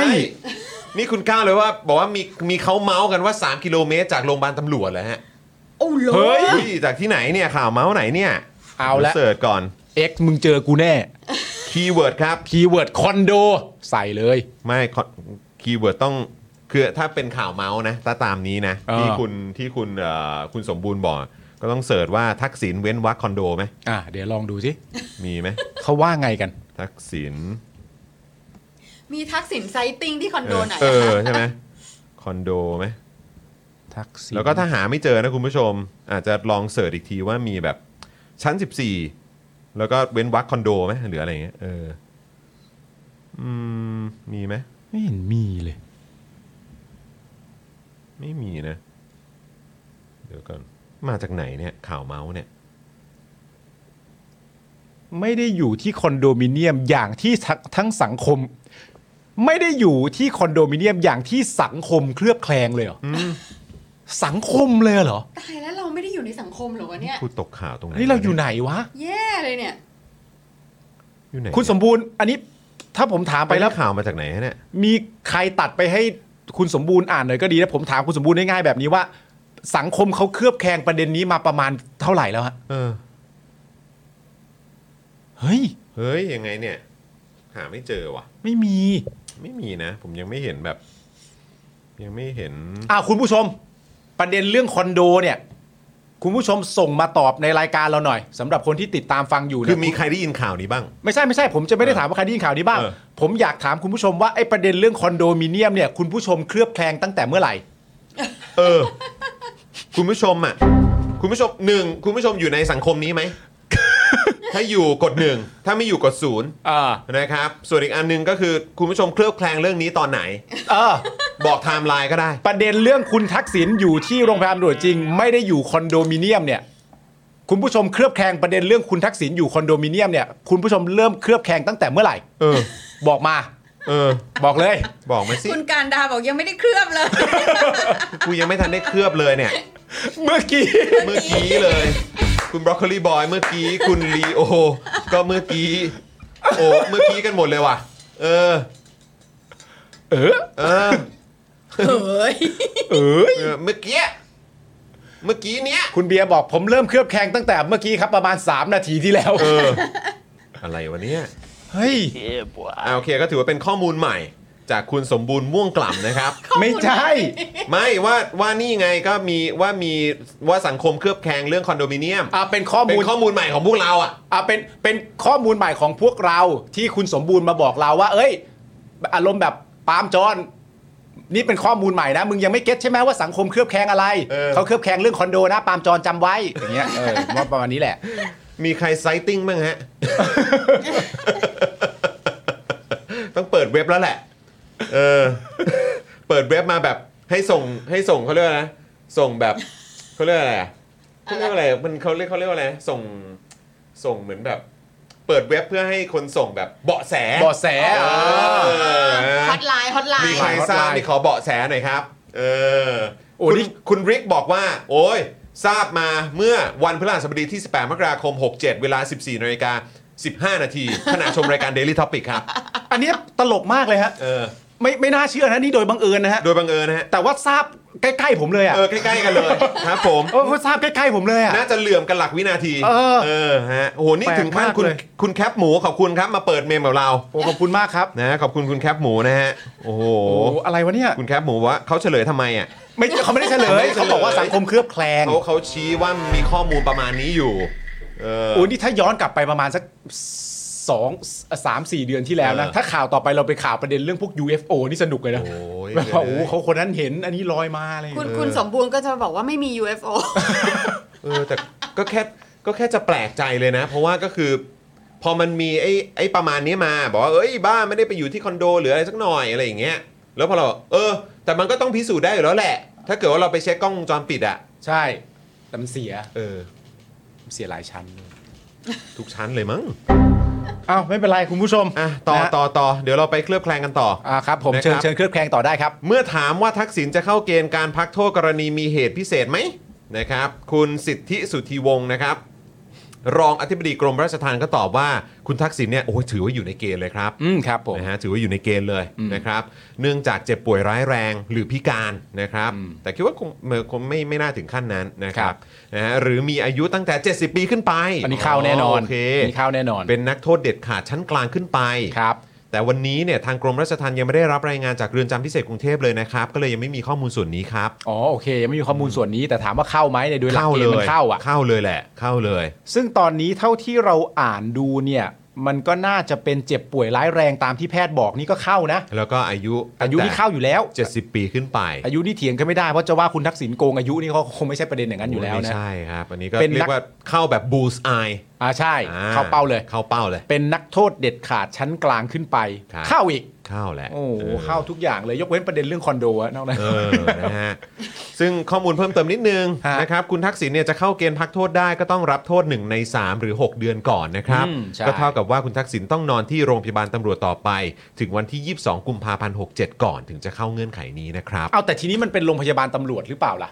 เพราะสังคมเขาเคลือบแคลงใจไป เนาะ เตียงอื่นนะ อุ้ยแต่ว่าถ้าเกิดว่าเนี่ยขนาดว่าเป็นที่ปรึกษารัฐมนตรีว่าการกระทรวงยุติธรรม เออ เขาออกมายืนยันแบบนี้แล้วเนี่ย อืม ก็คิดว่าก็คงตามนั้นแหละ เพราะว่าในส่วนตัวคุณสมบูรณ์เขาก็เชื่อมั่นว่าด้วยไง เชื่อมั่นว่าครับ อืม เชื่อมั่นว่านะครับ โดย ไม่งั้นคุณทวีจะ จะ เซ็นรับทราบทำไม จะไฟเขียวได้ไงล่ะ ใช่ เออครับ ผม โดยรองอธิบดีกรมราชทัณฑ์นะครับ ก็บอกด้วยว่าหากผู้ต้องขังที่เข้าเกณฑ์ได้รับการพักโทษตามขั้นตอนแล้ว ก็จะต้องมีรายชื่อของผู้อุปการะ เพื่อเป็นข้อมูลว่าเมื่อพักโทษแล้วเนี่ยเอ๊ะจะไปประกอบอาชีพอะไร นายกเหรอประกอบอาชีพนายกเหรอ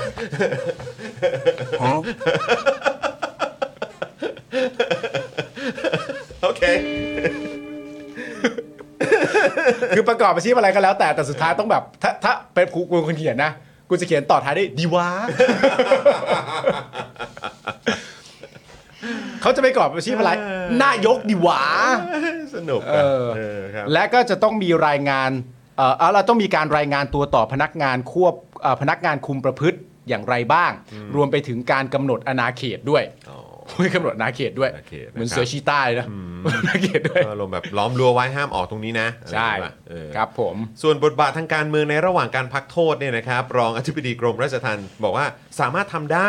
หากไม่เป็นการฝ่าฝืนหรือไปทำอะไรผิดระเบียบ ใช่ ซึ่งประเด็นนี้ก็เป็นประเด็นที่น่าสนใจมากนะครับ ผมว่ามีการถามประเด็น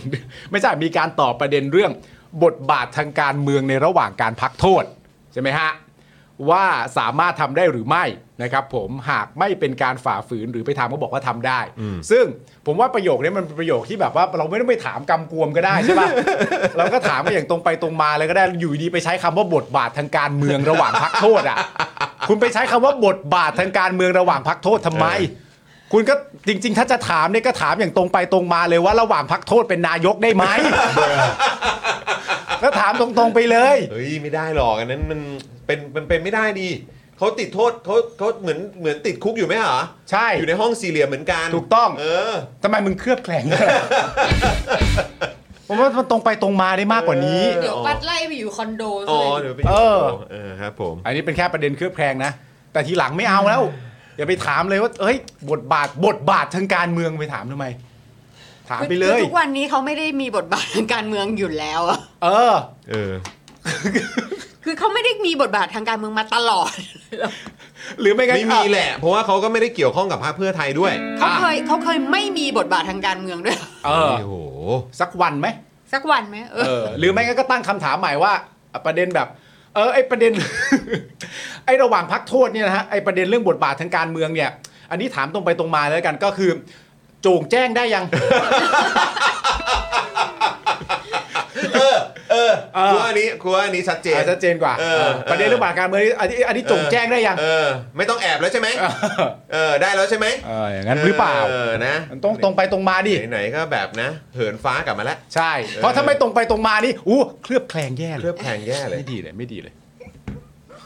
อย่าขยี้สิครับ ยอด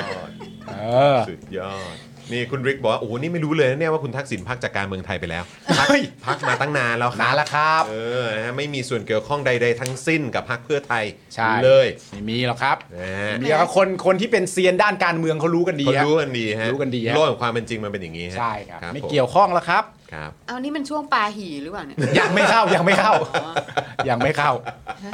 อ่าคุณผู้ชมครับ ก็ นะก็สบายใจกันได้ ถือว่าเข้าเณ นะ ฑ์ ครับนะฮะคือท้ายที่สุดแล้วนะครับสำหรับใครที่กังวลในเรื่องของเอ่อการอ่าเหมือนแบบยังอยู่ในโรงพยาบาลตำรวจไหม อ่าน นะครับก็ที่ปรึกษารัฐมนตรีกระทรวงยุติธรรมก็ยืนยันและนะครับคุณทวีก็ได้เซ็นรับทราบถึงการนอนพักรักษาตัวที่โรงพยาบาลตำรวจของคุณทักษิณ อ่า ที่เกินมา 136 วันแล้ว อ่าน นะครับแล้วก็ทุกอย่างก็เข้าเงื่อนไขเป๊ะแล้วก็ปฏิบัติถูกต้องตามกฎหมายเป๊ะๆเลยนะครับ อืม เพราะฉะนั้นก็น่าจะอ่า สิ้น ใช่ สงสัย อืม หมดสิ้นคำคอรหา ใช่ กันสักที ใช่เรื่องทุกอย่างเนี่ยจบแล้วแหละ จบแล้วแหละ จบไปแหละเงื่อนไขอะเข้าแล้ว แล้วก็ เออ มีอีกต่อหนึ่งก็คือไปในประเด็นของโรงพยาบาลตำรวจ เพราะว่ามันต้องหนึ่งในสามหนึ่งในสามก็คือ 6 เดือนใช่ไหมคุณผู้ชมก็ต้องให้ถึกุงมภา วันที่ 22 กุมภาพันธ์ที่วันที่เท่าไหร่วะ นี่แป๊บเดียวเองก็เดี๋ยว นี่เท่าไหร่สิบ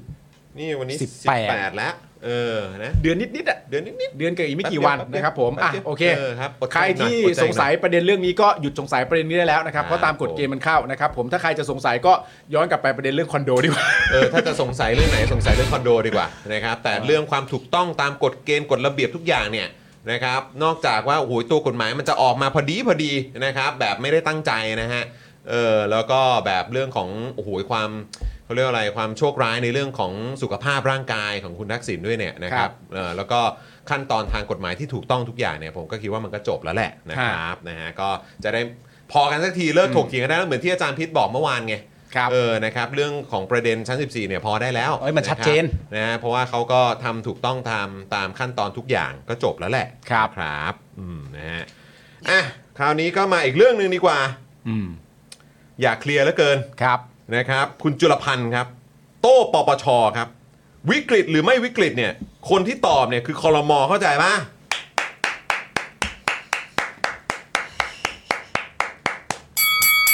เอ้าผมปรบมือไหมคุณไม่สายหน้างั้นนะฮะนี่ไงความเฉียบขา เป็ ด นการบอกไง เป็นการบอกไม่รู้อะไรเลยนะเนี่ย ปปชครับ คุณนี่ไม่รู้อะไรนะ วิกฤตไม่วิกฤตคนที่เขาจะบอกได้คือคลมโอเคไหมฮะ นิ่งไปดินิ่งไปเลย จุกเลยจุ ป ก ป เล ช ย นิ่งไปเลย จุกเลย เขียนมาเจ็ดข้อนิ่งไปเลย จุกเลย เออโห เออ นะฮะเช้านี้ครับ คุณจุลพันธ์ครับ ให้สัมภาษณ์ในรายการกรรมกรข่าวคุยนอกจอนะครับ เรื่องความเห็นของปปชนะฮะต่อโครงการดิจิทัลวอลเล็ตนะครับ โดยสรุปเนี่ยในประเด็นที่ปปชบอกว่าดิจิทัลวอลเล็ตเป็นนโยบายไม่ตรงปกของพรรคเพื่อไทย ทางคุณจุลพันธ์ก็บอกว่าการแถลงนโยบายที่รัฐสภาเนี่ยเป็นนโยบายของคอรมอไม่ใช่นโยบายพรรคการเมืองเออนะเพราะเพราะฉะนั้นเป็นเรื่องของคอรมอคณะรัฐมนตรี ใช่ นะทุกเพราะฉะนั้นไม่ใช่แค่เฉพาะเรื่องของพรรคเพื่อไทยละ เอออั นนี้เป็นของทุกพรรคที่ร่วมรัฐบาล ครับ นะครับ จึงโยงถึงตอนหาเสียงนะครับ ว่าพรรคเพื่อไทยเนี่ยเคยพูดไว้ว่าอย่างไรไม่ได้ อืม และปปชเนี่ยไม่มีหน้าที่ในเรื่องนี้นะครับ ครับผมไม่มีนะค ไม่ รับ มีนะครับ ซึ่งประเด็นเนี้ยถูก อ่าครับผม ประเด็นนี้ถูก ครับ นะ ผมนะฮะคือ คุ ป ณ ปชก็ไม่ควรมายุ่งอะไรพวกนี้อยู่แล้วแหละ อ๋อใช่ครับ อืม ใช่ ผม ครับ แต่เดี๋ยวมันจะมีดอกจันครับคุณผู้ชม ใช่ครับ คุณจุลพันธ์เนี่ยนะครับยังบอกด้วยว่าตอนเขียนนโยบายส่งกกตเนี่ยนะครับ เพื่อไทยนี้ก็มีการเขียนห้อยท้ายไว้ด้วยนะ ทั้งนี้เนี่ยนะฮะเขียนห้อยท้ายไว้ว่า ทั้งนี้ขึ้นอยู่กับสถานการณ์ทางเศรษฐกิจ และภาระทางงบประมาณต่างๆ เพราะมันจำเป็นต้องมีการปรับเปลี่ยนตามความเหมาะสมและข้อจำกัดต่างๆ ซึ่งในประเด็นนี้ถ้าเราย้อนกลับไปดูเนี่ยนะครับ ผมไอการเขียนห้อยท้ายที่ว่าในประโยคเหล่าเนี้ยมีจริงนะครับมีอยู่จริงนะฮะพักเพื่อไทยเขียนไว้แล้วจริงๆนะครั ด บ อกจันไงสามารถปรับเปลี่ยนตามความเหมาะสม อ่า ตามสถานการณ์เอ่อด้านการคลังของประเทศ อ่า อ๋อโหดอกจันนะโอ้ยแล้วไม่ใช่ดอกจันตรงใต้แบบเส้นแบบอันเล็กๆเลยนะเออเขาก็ดอกจันนั้นใหญ่ไว้อยู่ อัน นะ นี้เขียนไว้ชัดเจนนะครับผมเพราะฉะนั้นประเด็นเรื่องเขียนห้อยท้ายไว้ที่เป็นดอกจันนี่มีอยู่จริงะครับ แต่ก็น่าส ผม นน่าน่าน่าสนใจตรงคอมเมนต์คุณดีเคมากเลย อืม คราวที่แล้วก็ไล่ให้ไปถามแม่ค้านะฮะคงประเด็นว่าวิกฤตไม่วิกฤตนะเนอะ อ่า คราวนี้ไล่ให้ไปถามคลมอ คอรมอหน้าที่โดยตรงครับหน้าที่โดยตรงครับผมบริหารประเทศนะครับ แต่คุณภูมิธรรมเขาก็อยู่ในคลมอไหมเหรอ ใช่ แต่ก็บอกว่าให้ให้ไปถามให้ไปถามแม่ค้า ให้ให้ แต่ ไป ตอนนี้ ถาม คุณจุลพันธ์บอกว่าเออเรื่องนี้เป็นเรื่องคอรมอเขารู้นะว่าวิกฤตไม่วิกฤต ใช่แต่ไม่ใช่คือเพื่อน เขาหมายความว่าอย่างนี้ ฮะ ไล่ไปถามแม่ค้าเนี่ยไอ เออ คนที่ขี้สงสัยอ่ะ อ๋อจะได้ จะได้ กยื รู้ นยัน ว่ามันวิกฤตดีไหมมันเป็นประเด็นเรื่องเอมพัตตี อ๋อโอค ประเด็นเรื่องความเห็นหกเห็นใจผู้อื่น โอเค แต่ว่าไอ้ประเด็นเรื่องคอรมอเนี่ยมันเป็นประเด็นเรื่องการตัดสินใจว่าวิกฤตหรือไม่วิกฤตเนี่ยให้เป็นหน้าที่รับผิดชอบของคอรมอนะผู้บริหารประเทศใช่ไหมครับเขาไม่ได้บอกให้ไปถามแม่ค้าแล้วบอกให้แม่ค้า บอกว่าอ่ะแม่ค้าที่อยู่ในตลาดอะตัดสินมาได้เลยเดี๋ยวคอรมอเอาหมด อ่า ไม่อย่างนั้นก็คือ โอ ไป เคโอเคโอเค ไปฟัง เยี่ย นี่ ม มา มาขอบคุณโคศกครับ ไม่เป็นไรครับ ไม่เหนื่อยฮะไม่เหนื่อย พี่ปลุกเออตอนนี้ต้องเรียกว่าพี่ปลุกก่อนละกันนะเออนะครับ ฮะส่วนที่ความเห็นของปปชบอกว่าไม่วิกฤตนะครับ ประเด็นนี้เนี่ยคุณจุลพันธ์ก็บอกว่า ในการวินิจฉัยว่าวิกฤตหรือไม่เนี่ยดุลพินิษนี้น่าจะเป็นของคณะรัฐมนตรี เพราะรัฐธรรมนูญมาตรา 158 บัญญัติให้คณะรัฐมนตรีเป็นผู้บริหารราชการแผ่นดิน ไม่ใช่หน่วยงานอื่น หากวินิจฉัยโดยคอรมอว่าวิกฤต ก็เป็นอำนาจในทางบริหารอีกที่จะไปออกกฎหมาย ไม่ว่าจะเป็นพรบหรือพรกเอ้ยมีพรกด้วยเหรอ อ้าวพลกร เอาพลกรด้วยเหรอสุด เอ้าย อดเลย ซึ่งนี่เป็นเครื่องมือทางกฎหมาย และเป็นอำนาจของคอรมอที่ถูกต้อง สภาเนี่ยมีหน้าที่ตรวจสอบดุลพินิษของการพิจารณาร่างกฎหมาย สภารับด้วยนะเข้าใจป้า ส ส ภา ภา ด้ ด้ ว วย ย นะ สภารับไปนะ อ๋อสภาครับ เออ สภาพวกคุณเตรียมตัวนะ เตรียมตัวนะครับ หากสภาเห็นชอบว่าวิกฤตก็ออกกฎหมายมา หากสภาไม่เห็นชอบก็ตกไป อ่า ใช่นะครับ ขั้นตอนประชาธิปไตยเป็นอย่างนี้นะฮะ เอาถูกไหมล่ะ ผมพูดอะไรผิดอะถูกแล้ว ถูก เออ ถูกที่สุด ขั้นอ่าขั้นต่อไปก็มีสารรัฐธรรมนูญ โดยคุณจุลพันธ์ก็บอกว่ารู้อยู่แล้วว่ายังไงก็ต้องไปมีคนยื่นแน่นะครับ ผมจารุณก็ตีความว่าเอ๊ะมันผิดกฎหมายหรือเปล่านะครับ ผม ซึ่ง ในประเด็นนี้นะครับ ผมก็อยากจะตั้งคำถามนะอันนี้ถามผู้คุยกับคุณผู้ชมด้วยกันแล้วกันว่า เอ๊ะ ถ้าเกิดว่าคุณจุลพันธ์บอกว่าคอรมอมีอำนาจตัดสินใจว่าวิกฤตหรือไม่วิกฤต นี่เป็นประโยคที่ เอ่อเห็นตรง ที่สุดเท่าเท่าที่เคยฟังมาว่าไหมพี่ซี่ ใช่ จากทางฝั่งเพื่อไทยอ่ะ โอ้ จนทำให้เกิดข้อสงสัยว่า เอ๊ะทำไมไม่เคยได้ยินอะไรแบบนี้มาก่อน เออ แล้วทำไมเราต้องมาวนเวียนอยู่ในดราม่า ใช่ พรบด้วยฮะ ถูกงงมาก เป็นประโยคที่แบบ หูเอาถ้าใช้ศัพท์วัยรุ่นหน่อยก็หูสดอ่ะ เออ อันนี้สดจี๊ดเลยนะ อันนี้เปรี้ยวมากเลยนะ ถ้าคุณจุลพันธ์บอกว่าครมมีอำนาจตัดสินใจว่าวิกฤตหรือไม่วิกฤตเนี่ย ก็อยากรู้ว่า แล้วทำไมตั้งแต่แรกอะครับทำไมทางครมไม่ออกเป็นพรกไปเลยอะฮะ เออ อืม ออกเป็นพรกทำได้เลยครับ อืม ใช่ก็พูดอยู่ว่าคอรมอนะน่าจะเป็นคนตัดสินใจอะ ใช่ออกมาทำก่อนผ่านสภาทีหลังประชาชนได้เลยวิกฤตแล้วอะ่ะ เออ ไม่ออกเป็นพรกไปเลยอะครับ ก็ครมตัดสินใจเองได้ว่าหน้าที่การตัดสินใจว่าวิกฤตไม่วิกฤตเป็นของครมไม่ใช่เหรอ นี่วันนี้พูดออกในรายการข่าวที่มีเรตติ้งดีที่สุดในในในในประเทศเลยนะ ใช่ก็คือ Daily Topic แล้วแต่ว่าเอาไม่ใช่ของอะไรนะ พี่ พี่ ยุ ยุ ท ท ธ ธ พี่ยุทธพี่ยุทธพี่ยุทธอ่ะโทษที ก็พูดซะขนาดนี้แล้ว เออ อะ่ะ งั้นมันก็ต้องเป็นการยืนยันสิ ว่าอ้าวงั้นก็จริง ๆ ก็อำก็คนตัดสินใจคือคอรมอ่ะ เออ ก็ออกพรกไปเล งั้ ย นก็ออกพรกไปเลยสิครับ พรกไปเลย คือแล้วจะพรบอีกทำไม เออ ใช่ แล้วถ้ายืนยันแบบยืนแบบเต็มๆเลยว่ามันวิกฤต เออ ก็ออกไปเลยสิครับ ใช่ ก็ออกไปเลย แล้วอีกประเด็นนึงอ่ะ ถ้าเอาตามคำตอบนี้ว่าเอ่ออำนาจอำนาจตัดสินใจอ่ะอำนาจตัดสินใจว่าวิกฤตหรือไม่วิกฤตเนี่ยอยู่ที่คอรมอแต่โอเค อยู่ที่คอรมอเสร็จเรียบร้อยส่งเรื่องเข้าสภา แล้วก็ใช้ดุลพินิจของสภาตัวแทนประชาชนก็ว่ากันไป ซึ่งถ้าเป็นอย่างนั้นแล้วอ่ะ แล้วเราไปเผลอรอประเด็นคำตอบของคณะกรรมการกฤษฎีกากันทำไมอ่ะ เออ แล้วที่บอกว่าอะไรนะ จะรอของปปชมามาพิจารณาควบคู่กันไป เอออั นก็เหมือนก็รอปปชด้วย ใช่ ซึ่งก็แบบอ้าว อ่ะรอ why ทำไม ทำไมอ่ะ เออ ก็ถ้าเกิดว่าอำนาจการตัดสินใจก็อยู่ที่คอรมอว่าจะตัดสินใจว่ามันวิกฤตหรือไม่วิกฤตเอ่อวิกฤตอ่ะ เออ ซึ่งก็ดูทางเพื่อไทยเองแกนนำของรัฐบาลเนี้ย เออ แกนนำของคอรมอเนี้ย อืม เออก็มองว่าวิกฤต เออ ทำไมไม่ออกเป็นพรกไปเลยล่ะครับ ใช่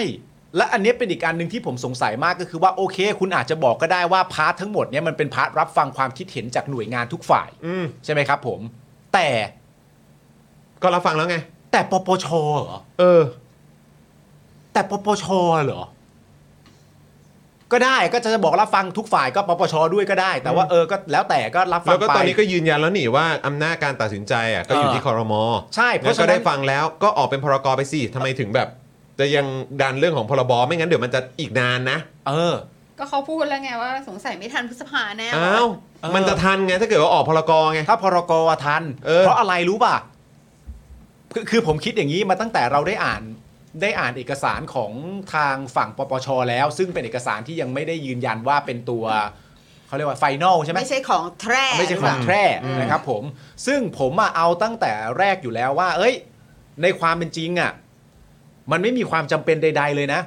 ที่อ่านเอกสารของปปชเสร็จเรียบร้อยแล้วต้องทำให้พักเพื่อไทยขาดความมั่นใจในประเด็นนี้หรือความมั่นใจลดลงอะ ไอ้คำขู่อะไรต่างไอ้ยไม่ใช่คำขู่หรอกไอ้ที่เขียนประเด็นเรื่องจะผิดกฎหมายหรืออะไรต่างๆนานา คือถ้าเกิดว่าพักเพื่อไทยเนี่ยทำการถกเถียงกับนักวิชาการทำการถกเถียงกับพักก้าวไกลทำการถกเถียงกับประชาชนอีกส่วนหนึ่งที่เขาวิพากษ์วิจารณ์มาได้โดยตลอดเนี่ย มันไม่ได้มีความจำเป็นใดๆนะที่เห็นไอ้คำแถลงออกมาในเอกสารของปปชแล้วจะต้องมีความรู้สึกอะไรอ่ะ ไม่เห็นต้องมีเลย ก็บู๊ต่ออ่ะ อย่างที่เคยทำมา หรือเผลอๆเอาหนักกว่านั้นนะ ผมมีความรู้สึกว่ามันจะยอดเยี่ยมและสร้างความเท่าเทียมมากเลยนะ ถ้าเกิดว่าทางพักเพื่อไทยไล่ปปช ให้ไปดูประชาชนในตลาดอ่ะ จะเป๊ะมากเลยนะ ซึ่งวันเนี้ยพี่ยุทธอ่ะ ก็ยังทำโพลเลยนี่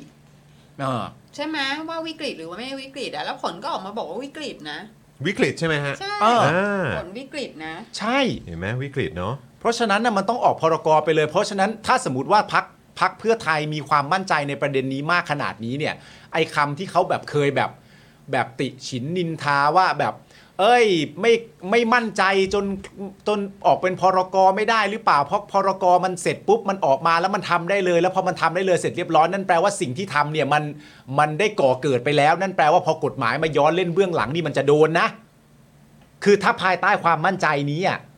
มันเป็นไปไม่ได้ที่พักเพื่อไทยจะกลัวถูกไหมล่ะ นั่นน่ะสิ ถูกไหมมันไม่มันเป็นไปไม่ได้ถูกปะความมั่นใจของพักเพื่อไทยที่เห็นอยู่นะตอนเนี้ยเขาไม่กลัวใด ๆ เลย เออ เพราะฉะนั้นไอ้ประเด็นเรื่องแบบถ้าออกพรกรแม่นแปลว่าบางอย่างมันเกิดขึ้นไปแล้ว อืม แล้วสุดท้ายจะมาบอกว่าผิดอะไรต่างๆนานาซึ่งสำหรับพักเพื่อไทยคือมันไม่ผิดอยู่แล้วนี่ เออ ก็พลกรสิ ก็พรกรไปเลย เออ อันนี้ยึดตามประเด็นว่าอำนาจตัดสินใจวิกฤตไม่วิกฤตเป็นของคอรมอนะ ใช่ไหมฮะ แล้วพออำนาจมันอยู่ตรงนี้เสร็จเรียบร้อยแล้วเนี่ยก็เลยก็เลยแบบจริง ๆ ต้องทันพฤษภาสิ อืม ใช่ไหมฮะ ก็เลยสงสัยว่าแบบ เอ๊ะมันยังไงกันแน่นะฮะ แล้วช่วงหลังที่ผ่านมานะคุณผู้ชม คุณผู้ชมสังเกตไหม คือ ทั้งคุณภูมิธรรม ทั้งคุณจุลพันธ์เนี่ย อืม พูดคล้ายกันเลยนะครับ ว่านโยบายดิจิ t a ลวอลเล็ตเนี่ย เป็นของรัฐบาล อ่ะใช่ ไม่ใช่แค่ของพักเพื่อไทย ไม่ นะ ใช่ไม่ใช่ไม่ใช่ ดิจิ t a ลวอลเล็ตโครงการเนี้ย อ่า เป็นของรัฐบาล รัฐบาล ไม่ใช่แค่ของพักเพื่อไทย อ่า นะครับ อันนี้เนี่ยทางเพื่อไทยไปถามความเห็นของพักร่วมหรือยังครับ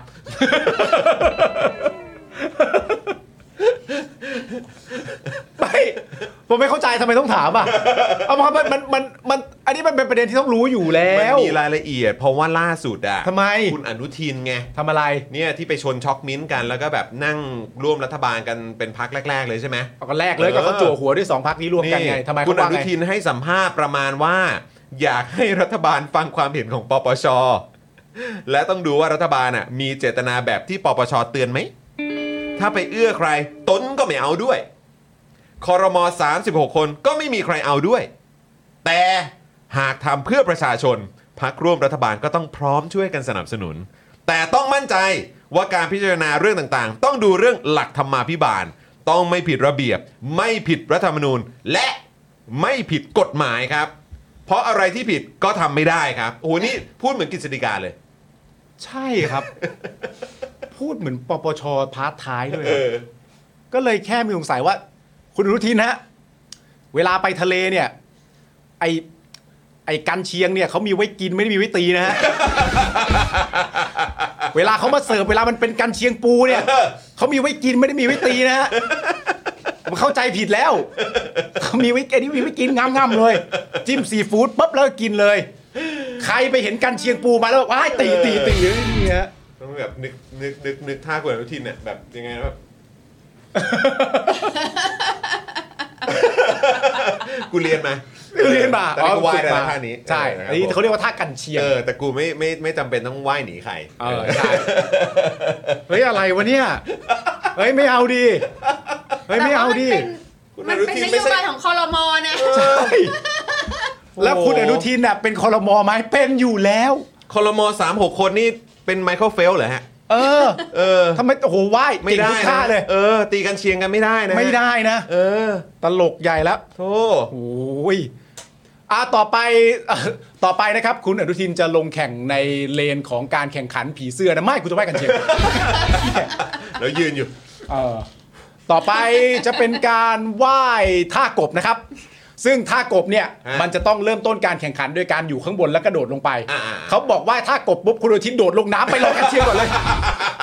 ไปรอกันเชียร์ที ไม่ ตัว ใช่ เย โอ้โหเดี๋ยวแพ้ฟาวล์เหรอ แพ้ฟาวล์มันผิดท่านะ โอ้โหอะไรเนี้ย มันผิดท่านะฮะ เพราะจริงๆอ่ะตั้งตั้งตั้งแต่ตอนแรกที่เรารายงานไปสองสามวันก่อนหน้านี้ที่มีคำพูดของคุณอนุทินก็คือ และที่มันเหมือนกับของคณะกรรมการกฤษฎีกาก็คือการบอกว่าถ้าไม่ ผิดกฎหมาย ผิดกฎหมายก็ทำไป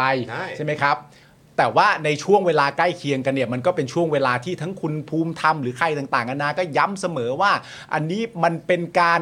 เอ่อเป็นการตั้งธงกันไว้ตั้งแต่การจะก่อรัฐบาลชุดที่เราเห็นกันขึ้นมาแล้ว นั่นแปลว่าทุกอย่างเป็นข้อตกลงร่วมกันว่าเราทำอะไรทุกอย่างขึ้นมาแล้ว ซึ่ง ผมเข้าใจว่าคณะกรรมการกฤษฎีกาเนี่ยตอบว่าแบบนี้ แต่อะไรที่มันเป็นภารกิจร่วมกันของรัฐบาลน่ะผมก็ตั้งข้อสงสัยว่าเฮ้ยคุณอนุทิน ควรจะมีพาร์ทที่แสดงออกซึ่งความมั่นใจกว่านี้หน่อยไหม เช่นการบอกว่าก็เข้าใจว่าคณะกรรมการกฤษฎีกากำลังคอนเซิร์นเรื่องอะไรอยู่ แต่ในฐานะเราฝากฝั่งรัฐบาลเรามั่นใจแน่นอนว่าเป็นไปไม่ได้ที่จะผิดพรบการเงินการคลังมาตรา 5357 หรือมาตราไหนก็ตามแต่ มันควรจะเป็นแอคชั่นประมาณนี้ไหม เอ่อแบบท่านนายก หรือว่าพักเพื่อไทยพักร่วมรัฐบาลได้ทำกันบ้านมาเป็นอย่างดี เออ อะไรอย่างเงี้ยเพราะฉะนั้นก็คือแบบเรามั่นใจมาก ใช่ เออ ก็คือถ้าแต่ถ้าเป็นประเด็นอย่างที่คุณพูดสมมติว่าคุณอนุทินบอกว่าพักเพื่อไทยทำการบ้านเป็นอย่างดี พอยื่นไมค์ไปถามพักเพื่อไทยพักเพื่อไทยตอนที่ร่วมกับเอ่อ พักร่วม ร้อนเริ่มเยอะเลย ครับผม อันนี้งานกลุ่มนะคะ งานกลุ่ม คุณครู นะครับ งานกลุ่มอันนี้ไม่ใช่งานเดี่ยวนะฮะ งานกลุ่มนะครับ เออครับผม ถ้าเป็นรายงานนี่พูดเลยเท่ากับพิมพ์คนละตัวอักษรนะฮะ โอ้โห จากวันนี้ จะมีเรา โอ้โห คอรมอ นี่คือเราคิดว่ามันเป็นแบบ คือทำไมทำไมคุณอนุทินทำอย่างนี้อะคะ เพราะว่าตอนเนี้ยพรรคเพื่อไทยเนี่ยดันแลนบริดจ์แบบของภูมิใจไทยแบบ ออ เต็ม จัดจัดเต็มมาก เต็มสตรีมมากเลยนะ ออครับผม ทำไมเพื่อนทำกับเพื่อนเงี้ เอย อเนี่ยโหเขาก็ดันเต็มที่เลยนายกนี่ก็ไปเป็นเซลแมนให้ เพื่อนเจ็บ เอ ฉัน อ ก็เจ็บ เออใช่โหเดินทางแบบอื้อหือเขาเรียกว่าชีพจรรองเท้าช่วงนี้อยากแบบเช็คเลยว่ามีไฝอยู่ตรงเท้าหรือเปล่า การ เดิน ฝ่า ทาง เท้า เก่ง หรือเปล่าออ เดินทางเก่ง ครับ เขาอยู่สวิสอยู่ใช่ไหม ผมนะ ยังอยู่ที่สวิส น่าจะยังอยู่นะ ไฟหรือตาปลา เออฝ่าฝ่ายฝ่ายเออใช่ไหมเขาบอกว่าถ้ามีไฝอยู่ตรงฝ่าเท้าหรืออะไรอย่างเงี้ยจะแปลว่าเดินทางเยอะ เออเหรออื มช่วงนี้อยู่ดีไฝผุดขึ้นมาหรือเปล่า เฮ้ยเขาผมว่าเขาเดินทางเก่งอยู่แล้วนะ อ่าครับผม เพราะอาจารย์พิษก็ยังบอกเลยใช่ไหมว่าเออไอ้ทุกเอ่อความสามารถที่โดดเด่นของแนวเศรษฐาก็อาจจะเป็นพาร์ทนี้ก็ได้พาร์ทเดินทางพาร์ท พาร์ท แบบ เจรจา พร์ท พาร์ท เจรจ ขายของอะไรอย่างเงี้ยเออแบบก็อาจารย์พีก็แนะนำว่าเออเลิกเป็นได้แล้วรัฐมนตรีคลังอ่ะ อ่า เออไปเป็นพาร์ทอื่นไหม ครับ เออนะครับ จริงๆไปอยู่ไปอยู่พาณิชย์ได้ไหมแต่ก็ไม่ได้นะพาณิชย์ก็ให้พี่อ้วนไปละ ผู้ใครจะมาเอาพี่อ้วน เ ออกไปบ้า โอ้โหพี่อ้วนเขาแบบดูแลแบบรายละเอียดแบบเป๊ะๆขนาดนี้ ถูกต้อง เออครับผม พี่อ้วนใครจะเอาพี่อ้วนออกไปได้เป็นไม่ได้หรอก เนอะเนอะเนอะเนอะอืม นะครับคุณผู้ชม นะรับ อ่ะโอเค ก็เดี๋ยวคอคอยติดตามนะครับว่าจะออกเป็นพรกรไหมแต่ก็ เออ คงไม่หรอก ไม่หรอก เนะครับ แต่ก็แค่แปลกใจ อืม ก็เห็นมั่นใจขนาดนี้เออทำไมไม่ออกเป็นพรกรวะ อืม เออนะครับ อ่า อ่ะคุณผู้ชม ตอนนี้ติดตามเราอยู่นะครับ เกือบ 3,000 ท่านนะครับ โอ้ คุณผู้ช สุ ม ดยอด มากดไลค์กันหน่อยเร็วนี่โอ้โหนี่กำลังจะ 1,000 ไลค์แล้วนี่นี่นะครับ คุณผู้ชมมากดไลค์กัน ใครยังไม่ได้กดไลค์ครับนะฮะมามามามามาขอหน่อยขอหน่อย มาเติมกำลังใจให้กับพวกเรา Daily Topics กันหน่อย ด้วยการกดไลค์กันหน่อยครับคุณผู้ชม ครับผม เออนะฮะมามามามาเดี๋ยวเรารอแบบแตะแตะแตะพันไหม ได้ ตอนนี้ 700 แล้ว ได้ จะ 700 แล้วเออ ครับ มา ผม มามามาคุณผู้ชมครับ แต่จริงๆ ถ้าจะแตะพันต้องไปแตะที่เวิร์กพอยต์นะ เฮ้ย ไม่ใช่แล้วนะพันผู้แตกจรโถเอ้ยไปกูเล่นขั้นเวลาไม่ได้เหรอ ก็ก็มึงบอกมึงจะรอกูก็เล่นขั้นเวลาให้ โอ้มึง คือเงียบเงียบเงียบ มึง เงี นี่ ย ก็ บ มึงมึงเก็บมึงเก็บแบบ เก็บเก็บ มึงมึงเก็บทุกเม็ดแหลยอะ ไม่ แต่แต่แต่จะได้ให้มึงตั้งใจว่าไม่ไม่มีอะไรที่มึงพูดแล้วกูไม่ฟัง อ๋อโอเคโอ้ขอบคุ กู ณมากเพื่อน ก้มหน้าแค่จะแบบเช็คยอดไลค์เฉยๆแต่ว่าผมฟัง แต่แต่พันแต่พันปุ๊บกูต้องเออ เออแต่พอได้ยินแต่พันปุ๊บเฮ้ยแต่พันคิดในใจเฮ้ยถ้าไปทางแต่พันต้องแต่ที่เวิร์กพอยต์จะหายนะ เล่น ๆ ดูแล้วกัน คุณผู้ชมต้องกดไลค์ให้ความมุ่งมั่นตั้งใจและความละเอียดของคุณปาล์มของเราแล้วนะคุณผู้ชม ผมอันนี้ผมเล่นรอไลค์เฉ เอย ๆนะ อ เออมัน เล่น ไม่ ล้อเล่นล้อ ไม่ได้ แปลว่าผมเออผมอยากจะเล่นมุกนี้ซะเมื่อไหร่ คุณคุณผู้ชมออกกันหมดเลย เดี๋ยวไอ้ไม่เอา อยู่ก่อนสิ โอ้กดไลค์ก่อนกดไลค์ก่อนกดไลค์ก่อน โอ้ครับผม เออมาเร็วมาเร็วนี่ 800 แล้ว อีกแป๊บเดียวจะพันหนึ่งแล้ว ครับ มาเร็วมาเร็วมาเร็ว ผู้กองสมาร์ทบอกอันนี้ให้ผ่านไม่ได้จริง ๆ ค่ะ โอ้ ทำไมอ่ะ แหม ทำไมอ่ะ มันตลผมว่ามันตลกดีนะ คุณบรอกโคลีบอยยังมีคนรู้จักพันธุ์ผู้แต่อยู่อีกแล้วรู้จัก โอ้ยระดับตำนานคนนี้ โอ้โห เป็ คนนี้เขา เรานี่เป็นติ่งเลยนะ เออ ครับ ขวัญใจนะ ขวัญใจ ขวัญ นะ ใจ เออครับ ผม คุณเอพีบอกตามไม่ทันอ่ะอ้าว คุณพันธุ์ผู้แตกนะครับ เออ พันธุ์ผู้แตกนะ ต ฮะ ลกหกฉากใช่ไหม ตลกหกฉา เออตล ก ห เนี่ย ฉาก ชิงร้อยด้วยแต่ก่อน แก ฮะ มีรายการของแกเองด้วย ใช่ เออ สนุกมากนะฮะ เออครับผมนะฮะ อ่าเออนี่แปดแปดแปดสามละเอออีกนิดเดียวจะแตะเก้าร้อยละ เออ นิดเดียวนิดเดียวนิดเดี ยว ครับผมนะมา อ่าม มาคุณผู้ชมมามาให้กำลังใจพวก เรากันหน่อย ให้กำลังใจมุกของคุณปาล์มนะ นิดนึงโอ้ยกูทุ่มใจคอใจให้ผมสูญเสียความมั่นใจไปเลยเหรอ มันฮาอยู่นะ พัน อ่า คู่ แล้ว ต แล้ว ก แล้วแล้ว เอ เอ อ อเนี่ยโอ้โหจะ 3,000 ท่านมามามากดไลค์กันหน่อยครับ กดไลค์กันหน่อย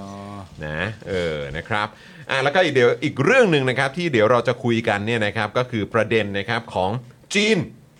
ฮะ จีนเตือนฟิลิปปินส์ครับ ครับ นะฮะอย่าเล่นกับไฟ อย่าเล่นกับไฟ อย่ามาเล่นกับไฟ อ่ะไม่ใช่ครับ ครับผม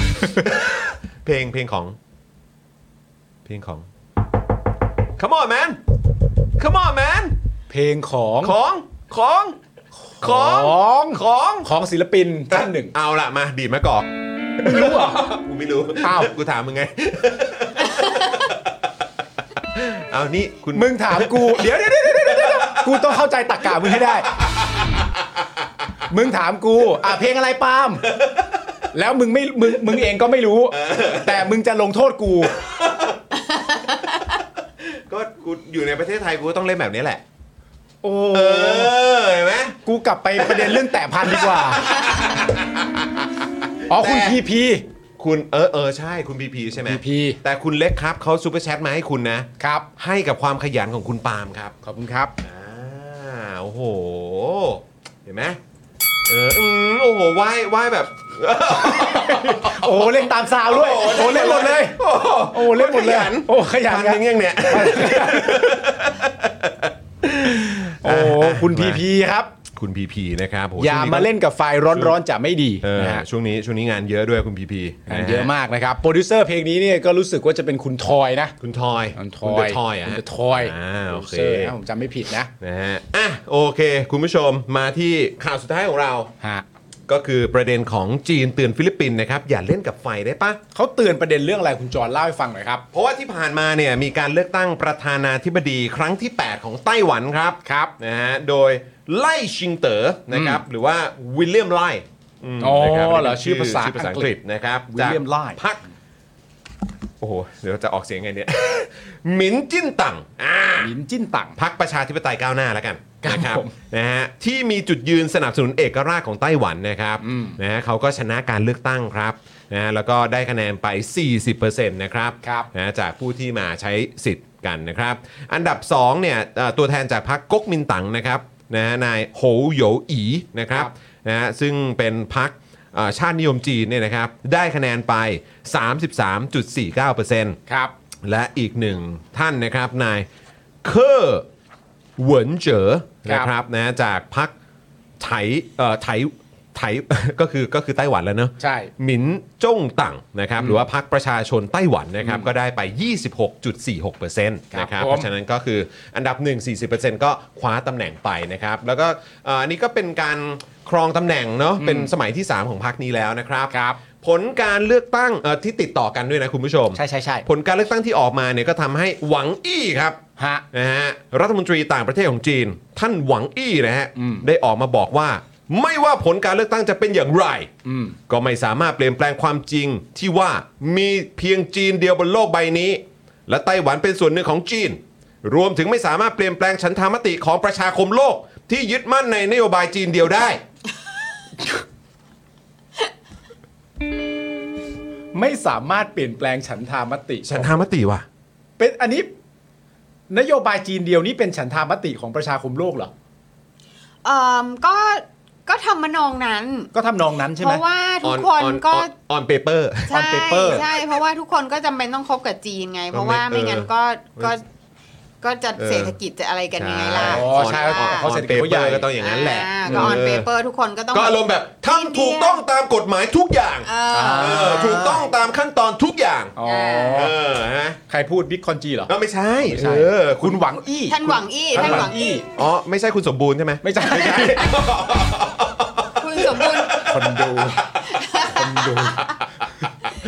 เออนะฮะคุณหวังอี้ครับ คุณหวัง ท่าน อี้ ท่านหวังอี้ ท่านหวังอี้ ครับผม ซึ่งเป็นรัฐมนตรีต่างประเทศอันนี้ก็เป็นการพูดถึงการเลือกตั้งของไต้หวัน ไต้หวันนะ ว่าการเลือกตั้งที่ไต้หวันก็เลือก อ่า และผลจะออกมาเป็นอย่างไรก็แล้วแต่ ครับ แต่ว่ามันไม่สามารถเปลี่ยนประเด็นนี้ได้ว่ามีเพียงจีนเดียวบนโลกใบนี้ ครับ นี่นะครับก็เป็นการยึดไว้นะครับ นอกจากนี้นะครับจีนก็ยังได้เรียกตัว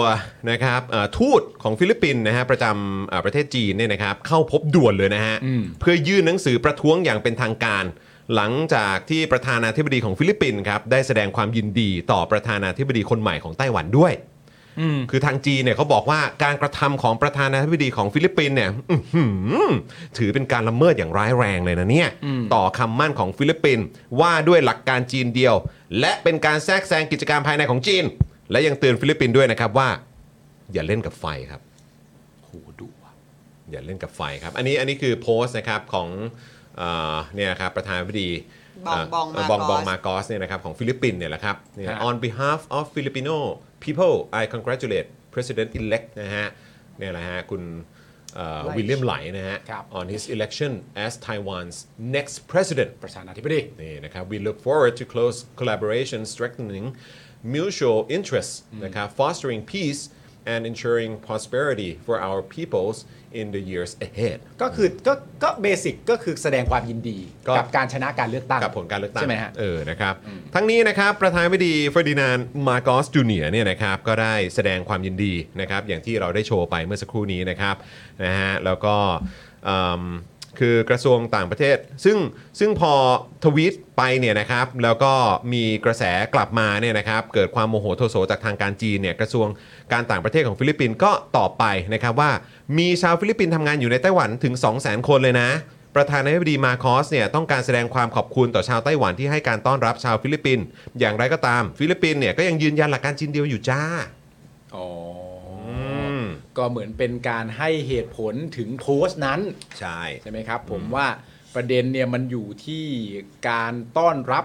เอ่อชาวฟิลิปปินส์จากชาวไต้หวันที่เป็นอย่างดี แล้วก็มีการทำงานอยู่ 2 0 0 0 0 0 คน แต่ว่าโอเคเรายึดมั่นหลักในหลักการเรายึดมั่นกันเหมือนเดิมเนอะใช่ไหมฮะ คือคุณผู้ชมพอแบบตอนช่วงเอ่อที่ผ่านมาเนี่ยนะครับโอ้คุณแจ็คขอบคุณนะครับสเฟอร์ไปแล้วครับ ค่าพันผู้แตก 200 ครับ โอ้โห ได้ผลนะเพื่อน สุดยอดเพื่อน ขอบคุคุณ ณผู้ชมครับ ขอสเฟอร์กันเยอะๆแล้วมาอวดกันหน่อยได้ไหม ฮะ เออนะครับจะชื่นชมในในมุกไหน หรือว่าในประเด็นไหนเนี่ยก็อ่ะช่วยสเฟอร์เข้ามาหน่อย เข้ามาได้หมดแหละ เออนะครับ คือในช่วงเอ่อที่มีการเลือกตั้งนะครับของทางไต้หวันเนี่ยนะครับ ค ห รับ รือว่าช่วงใกล้ๆนะครับหรือแม้กระทั่งหลังจากที่ผลการเลือกตั้งออกมาแล้วเนี่ยนะครับคือต้องบอกเลยนะครับว่าประเด็นเกี่ยวเรื่องของเอ่อการเอ่อรวมชาติใช่ไหม อืม เออของจีนเนี่ยนะครับแล้วโดยเฉพาะประเด็นที่หลายแต่หลายคนกังวล แล้วก็มีความเป็นห่วงมากๆเนี่ยก็คือเรื่องของการการบุกอะ่ะ อืม การบุกของจีนน่ะ อืม ที่จะเข้าไปยึดไต้หวันน่ะ ครับ มันจะเกิดขึ้นหรือเปล่า อืม คือตอนนี้นี่ก็มีประเด็นค่อนข้างเยอะพอสมควรนะครับ ที่เกี่ยวข้องกับเรื่องนี้ เท่าที่ติดตามมาเนี่ย ทีแรกผมผมไปเจอเรื่องนี้มา แล้วผมก็รู้สึกว่าเฮ้ยแบบนี้มันจะโอเคป่าวะ อืม เพราะว่าคือจริง ๆ แล้วอย่างสหรัฐอเมริกาเนี่ยก็เคยมีข้อตกลงใช่ไหมว่า เออเออเราจะแบบปกป้องไต้หวันนะ อืม เออถ้าเกิดว่าจีนบุก อืม ใช่ไหมแล้วก็มีการไปตั้งฐานทงฐานทัพมีการวางกองลงกองเรืออะไรอยู่แถวนั้นด้วย อืม พอเวลาผ่านไปปุ๊บนะเพราะมันต้องมีความสัมพันธ์กับทางจีนมากขึ้นใช่ไหม อืม ทางเศรษฐกิจอะไรต่างๆด้วยเขาก็ถอนข้อตกลงนั้นไป อืม แต่ว่าก็ยังมีข้อตกลงกับทางไต้หวันว่าอ่ะโอเค เราจะดำเนินการทางธุรกิจนั่นนู่นนี่ อืม การนะ แล้วก็แบบเออโอเค มีการสนับสนุนในเรื่องของแบบวัฒนธรรมอะไรประมาณเนี้ย อ่า เออนะแต่ว่า เหมือนก็พอจะเป็นอันเข้าใจกันว่าเออแต่ยังไงอเมริกาก็ยังจะสนับสนุนเอ่อ ไต้หวันต่อไป ไต้หวันอยู่แหละ อืม ในเรื่องของแบบความปลอดภัยทางการอาหารอะไรประมาณเนี้ยเพราะว่าคือคือไต้เอ่ออเมริกาเองเนี่ยก็ต้องการพันธมิตร อืม ใช่ไหมที่จะช่วยแบบบล็อกหรือแบบช่วยทาน อืม อิทธิพลของจีน อ่า ใช่ไหมก็แน่นอนก็มีเกาหลีใต้มีญี่ปุ่นเอ่อไต้หวันด้วย อืม ใช่ไหมแล้วก็คือฝั่งเซาท์อีสเอเชียก็อย่าเพิ่งพูดถึงแล้วกัน อ่า แต่ว่าก็จะมีออสเตรเลียด้วย อืม อะไรแบบนี้เอ่อฟิลิปปินส์ อ่า อ่าอ่ามีมีมีของ ฟิลิปปินพาร์ทส์ด้วย ฟิลิปปินส์ด้วยอะไรอย่างเงี้ยเอิ่มแล้วไอ้ช่วงที่ผ่านมาเนี่ยก็เพิ่งมีข่าวออกมาครับว่า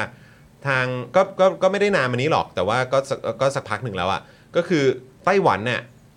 อยากจะซื้อเหมือนเฮลิคอปเตอร์ ที่เอาไว้จัดการกับพวกเรือดำน้ำอ่ะ อ่าฮะ ใช่ไหมจากสหรัฐ อ่า แต่สหรัฐไม่ขายให้ว่ะ อ๋อ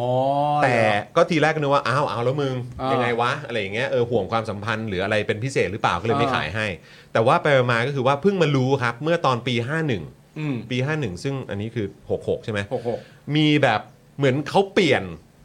ยุทธศาสตร์ การป้องกันไต้หวันน่ะ ใครเปลี่ยน อเม ส ริ ห กา รัฐแนะนำไต้หวัน เออ ว่าทำแบบนี้เถอะ อืม เออว่าให้ใช้แบบเขาเรียกว่าเป็นแบบยุทธศาสตร์ตัวเม่นน่ะ ยุทธศาสตร์ตัวเม่น เขาเรียกว่าเอ่อ porcupine ใช่ไหมฮะพี่ซี อืม เออ ค่ะ ตัว ใช่ เม่น ค่ะ น่ะ เออ เออ porcupine policy คืออา แทนที่จะซื้อแบบพวกเครื่องบินรบใช่ไหมรถ อ่า ถังเออ อ่า เฮลิคอปเตอร์อะไรแบบ อ่า ไอ้พวกแบบเหมือนอาวุธแบบหนักๆใหญ่ๆ อ่า หรือแบบจรวดแบบเหมือนแบบเอ่อจรวดแบบยิงข้ามทวีปหรืออะไรพวกเนี้ย อ่า คือแบบว่าแทนที่จะซื้อพวกเนี้ย นำเสนอเป็นแบบว่าให้ซื้อเป็นแบบพวกอาวุธแบบเหมือนพวกจรวดขนาดเล็ก พวกโดรน พวกอะไรแบบนี้ไหม เออ เพื่อเหมือนแบบอารมณ์ว่าให้อาวุธเหล่านี้มันถูกติดตั้งทั่วเกาะไต้หวันเลย อ๋อเมนโอเค ใช่ แบบหน้ำแหลม ใช่ ๆแต่อยู่ทุกที่ แล้วมันมีขนาดเล็ก อ่า แต่มันเดดลี่ อ่า เข้าใจปะมันแบบ อ่ามั มันอันตรายมันแบบว่า อ่ามั มันมันมีความแบบมันมีความมันส่งผลกับความเสียหายที่เยอะ อ่า ใช่ไหมแต่ว่าเอาให้มีแบบทั่วทั้งเกาะเลยแล้วถ้าเกิดว่าเขาบุกมาเนี่ย เออ ก็คือไอ้อาวุธเหล่านี้เนี่ยมันจะทำงานได้อย่างมีประสิทธิภาพมากๆ ในการต้าน อ่า การเข้ามาของจีน อ่า แล้วในขณะเดียวกันในระหว่างที่ต้านอยู่เนี่ยเอ่ออ ม ต้านอยู่เนี่ย เออ ก็คือว่าสหรัฐก็จะได้แบบเหมือนอารมณ์ยกกำลังยกกองเรืออะไรต่างๆ มา ทันท่วงที มาช่วย มาช่วยเหลื ส อ นับสนุนได้ อันนี้ตอนปี 51 อันนี้ตอนปี 51 ซึ่ง ที่ ในช่วงที่ เสนอไป ผ่านมาเขาก็เขาก็ทำอย่างนั้นเพิ่มเติมเพิ่มเติมเพิ่มเติมมากขึ้นเรื่อย อ๋อ ก็คือดำเนินนโยบายนี้มา ๆใช่ใช่ อ่า แต่ว่ามันก็มีนั่นแหละเขาก็เรียงถกเถียงกันอยู่ว่าเออแต่ว่ามึงจะไม่ขายเครื่องบินเจ็ตขายอะไรให้กูหน่อยเหรอเอออะไรอย่างเงี้ยเพราะว่าแบบเนี่ยตอนนี้จีนมันก็มีแบบเครื่องบินลบแบบรุ่นใหม่อะไรออกมาเยอะมากเลย แล้วก็เอามาบินว่อนแบบแถวเขตเขตแดนกูเต็มไปหมดเลย ล่าสุดนี้ก็เพิ่งเพิ่งบินมาหกลำมั้ง อืม เออ ก็แบบขายเถอะอะไรอย่างเงี้ย อ่า เออ แต่ว่าอเมริกาก็ยังก็ยังไม่ได้ขายให้นะ อืม ล่าสุดคุณผู้ชมเพิ่งเห็นว่าเอ่อประธานาธิบดีคนก่อนเนี่ย อืม เอ่อใช่อินเหวินใช่ไหม อืม เพิ่งเปิดตัวเรือดำน้ำที่เขาผลิตเองเว้ย ฮะ เออ ไต้หวันแบบผลิตเรือดำน้ำเองครับ อู่ต่อเรือดำน้ มีแล้วเหรอ่ะ ว้าว ำใช่ครับ ไม่ซื้อใครแล้ว คือเคยซื้อมาก่อน 2 ลำมั้ง ตอนนี้ อ่า ก็ยังใช้งานอยู่ซื้อมาช่วงปีแบบปี 1980น่ะ โอ้ยโอเค ช่วงประมาณนั้นน่ะ อ่ามั มันก็อาจจะเก่าแล้วแหละ อืม แต่ว่าอย่างไรก็ตามคือล่าสุดนี่คือผลิตเรือดำน้ำเองแล้วนะฮะ เอ้า เออ นี่คือแปลว่าอะไรไม่ แล้ว ง้อ แล้วคือแบบประมาณว่าคุณผู้ชมที่มันที่มันว้าวมากคืออะไรรู้ปะคือใช้เวลา 7 ปีอะ เออ เริ่มโครงการ เออ และวางนั่นนู่นนี่ต่างๆ คือมีประสิทธิภาพในการบริหารจัดการมาก ใช้เวลา 7 ปีเพิ่งเริ่มโครงการ เออ เรือดำน้ำเสร็จแล้ว เลอ เออ แล้ว แล้วเขาไป หมายถึงว่าเขาไปหา เครื่องยนต์เหรอ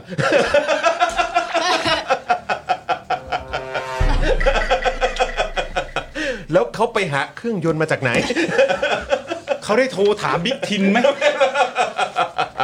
หรือเขาโทรมาถามบิ๊กทินไหมผมเพิ่งเข้ามานะไม่ผมกำลังแค่คิดว่า แล้วเขาไปหาผู้เชี่ยวชาญ ผู้ชำนาญการอะไรต่างๆ หรือว่า คือคือก็คงต้องได้รับการสนับสนุนด้วยด้วยอยู่แล้ว ก็นั่นน่ะ แห สิ แล้วก็ ก็คิด มี อยู่ เรื่องของการเอาเกี่ยวกับเรื่องของเอ่อการซื้อหรือระบบระบบอะไรต่างๆ เข้ามาควบคู่ในการผลิตด้วย เออ ใช่ไหมแต่ไอ้ที่มันว้าวอ่ะ เออ คือเจ็ดปีที่แล้วเพิ่งเริ่มคุยกัน เออ แล้วบอกว่าเราจะทำอันนี้นะ เออ การบริหารจัดการมันแบบมันเนียบและเป๊ะมาก และมีประสิทธิภาพมาก เออ มันก็เลยออกมาได้แบบขนาดนี้ และล่าสุดในขณะเดียวกันอีกทางหนึ่งครับ เออ ก็คือจีน เออ เพิ่งมีข่าวว่า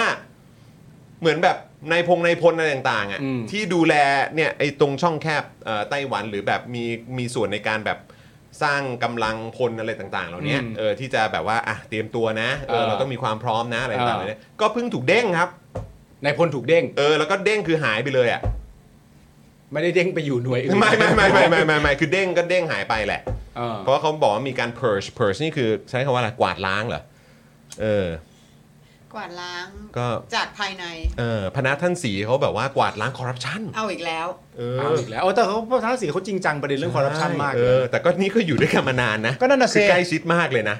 อ๋อเราจะกวาดล้างไปแล้วก็แสดงว่าก็ต้องมีนายพลคนใหม่ขึ้นมา ก็เหมือนมีคนขึ้นมารับตำแหน่งแทนน่ะแต่ก็คือแบบมันสะท้อนให้เห็นแล้วก็ข้อมูลที่เหมือนเขาอัปเดตกันจากหลาย ๆ สื่อ แล้วก็มีข้อมูลที่ค่อนค่อนข้างตรงกันน่ะ อืม ก็คือว่าเรื่องเนี้ยจากไอ้เรื่องปัญหาคอร์รัปชันที่มีอยู่ภายในของกองทัพของจีนเนี่ย อืม เออมันมันมันเยอะและมันใหญ่มากจน อืม ถ้าพูดถึงโอกาสที่จะแบบ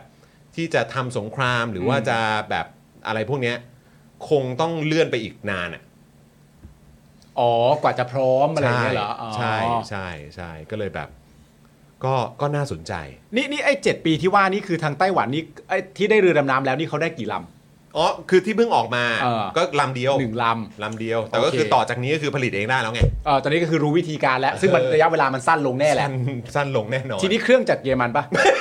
อันนี้ไม่แน่ใจ ไม่แน่ใจเครื่องจากไหน พอดีเห็นเขาเซ็นเซอร์ไว้ อ๋อโอเค รับ โอเคไม่เป็นไร ต้องเก็บ ไม่เป็ เป็นน ไร ความลับไง ไม่ว่ากันไม่ว่ากัน เออ ไม่ว่ากัคนรับผม นะครับผม อ่ะ อ่ะ ก็ โอเค สนุกดีฮะ มันเป็นสัญญาหรือข้อตกลง เขาโอ้โห คนละเรื่องคน ละเรื่องโทษโทษ เราก็ต้องขอบคุณเขา แต่ว่าล่าสุดนี่สิงคโปร์นี่รัฐมนตรีคมนาคมปะหรืออะไรสักอย่างเพิ่งโดนแบบตัดสินแบบมีความผิดเรื่องคอร์รัปชันเนี่ยเออ เหรอ เออ คนเดียวกันกับที่พูดว่า ไม่ต้องกังวลเรื่องแลนบริดจ์หรือเปล่าเนาะ ไม่รู้คนเดียวกันหรือเปล่า อ๋อ เออ แต่ว่าก็เพิ่งตัดสินไปเมื่อเช้านี้เองฮะ เหรอ ที่ เออ แล้ว ออกคนเดียวปะ โนอะไร ก็ก็น่าน่าจะน่าจะติดคุกแหละ คิดว่านะเออแต่เดี๋ยวเดี๋ยวขอขอตามก่อนเออไม่ไม่รู้แบบอุทธรณ์หรืออะไรได้หรือเปล่า ผมก็ไม่ อ่า ชัวร์เออแต่เหมือนแต่เหมือนว่าเหมือนพอโดนตัดสินปุ๊บก็น่ะก็ลาออกอ่ะ อืม เออนะครับ โอเคครับคุณผู้ชมครับ โอ้โห อ่ะ นะ อัปเดตสุดท้ายนิดนึงค่ะ สุดท้าย น้ำ ครับนิ่งส่งมานะคะ น้ำ เรื่อง นิ่ง อุบัติเหตุที่ถนนพระรามสองอีกแล้ว ฮะ อ้าวคุณผู้ชมครับอีกแล้วนะครับ ว้า แฮชแท็กพระราม 2 อีกแล้ว เกิดเหตุรถเครนนะฮะรถเครน สลิงขาดครับ โอ้ย บริเวณซอย 72 เบื้องต้นคนงานชายเสียชีวิต 1 ราย บาดเจ็บ 1 รายครับ เอาอีกแล้ว ซอย 72 นี่อยู่ตรงไหนคุณปาล์ม ไม่ทราบเลยครับ หรอ ไม่ทราบเลยจริง ไทนี่รู้ไหมอะ พระรามสองซอย 72 เลยเหรอ แต่พระรามสองอีกแล้วนะคุณผู้ชม ค่ะ โอ้ย ๆพระรามสอง เนี่ย แล้วก็ เออคืออันดับแรกก็ขอแสดงความเสียใจกับทางครอบครัวนะ อ่ะ ค ค รั รับ บผม และขอให้ผู้บาดเจ็บเนี่ยก็หวังว่าจะไม่ได้บาดเจ็บแบบแบบรุนแรงมากนะครับ คือเพราะมันนึกถึงไอ้สิ่งที่เราคุยกันในเจาะข่าวตื้นเนาะ อืม เออที่เราบอกว่าโอ้ยจะทำแลนด์บริดจ์ทำทุกอย่างมีประสิทธิภาพมาก นั่นนู่นนี่ อืม เชื่อใจได้ไว้ใจได้แหละ แต่เนี่ยก็ดูสิครับ ความปลอดภัยในชีวิตและทรัพย์สินนะฮะหรือแม้กระทั่งตัวคนงานเองเนี่ย ก็โอ้ รถเครน สลิงสลิงขาดมั้งใช่ไหม ก็คือเป็นรถเครนก็คือเป็นประเด็นของเรื่องรถถูกปะ ก็ตัว ตัวรถตัวรถเครน แหละเอออืมอ่ะ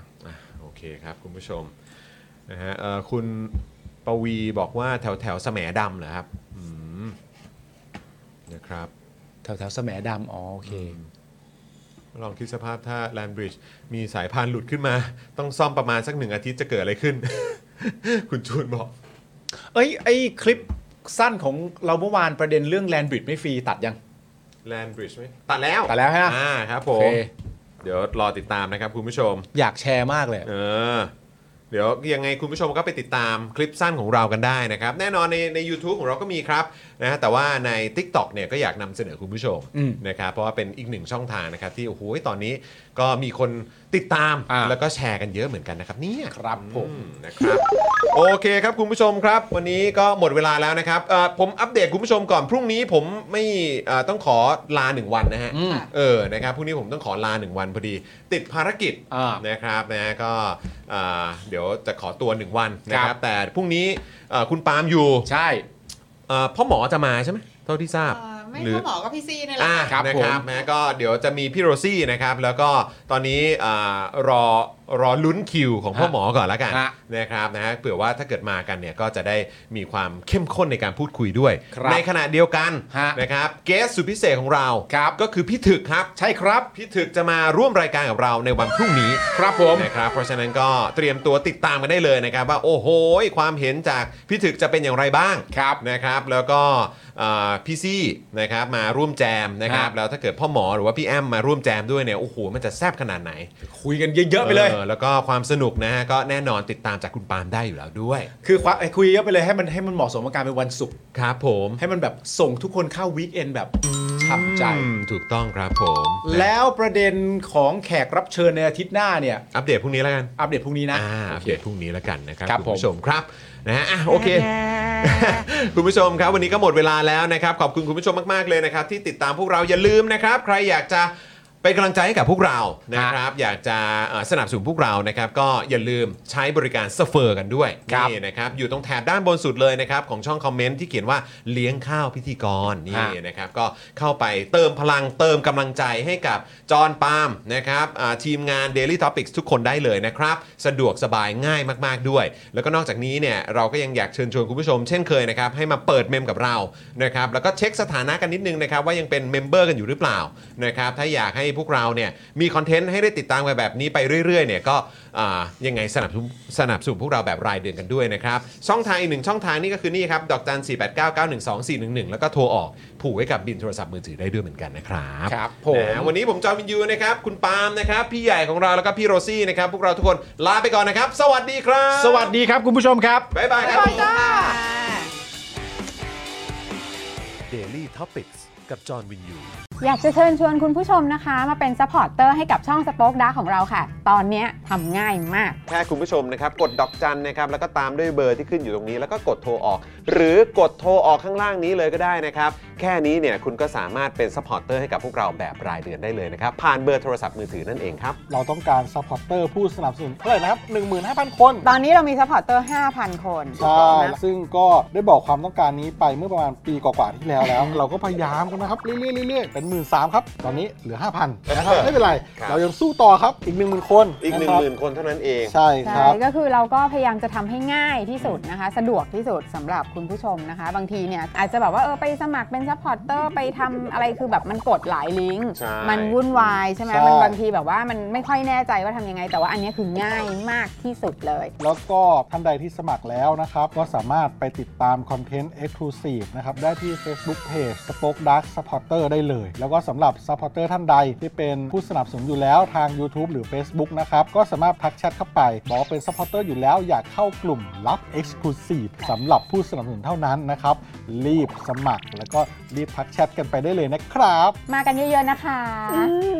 สมัครกันเลยครับผม อีก 1 0,000 คนจะถึงเป้าแล้ว มาสนับสนุนพวกเรากัน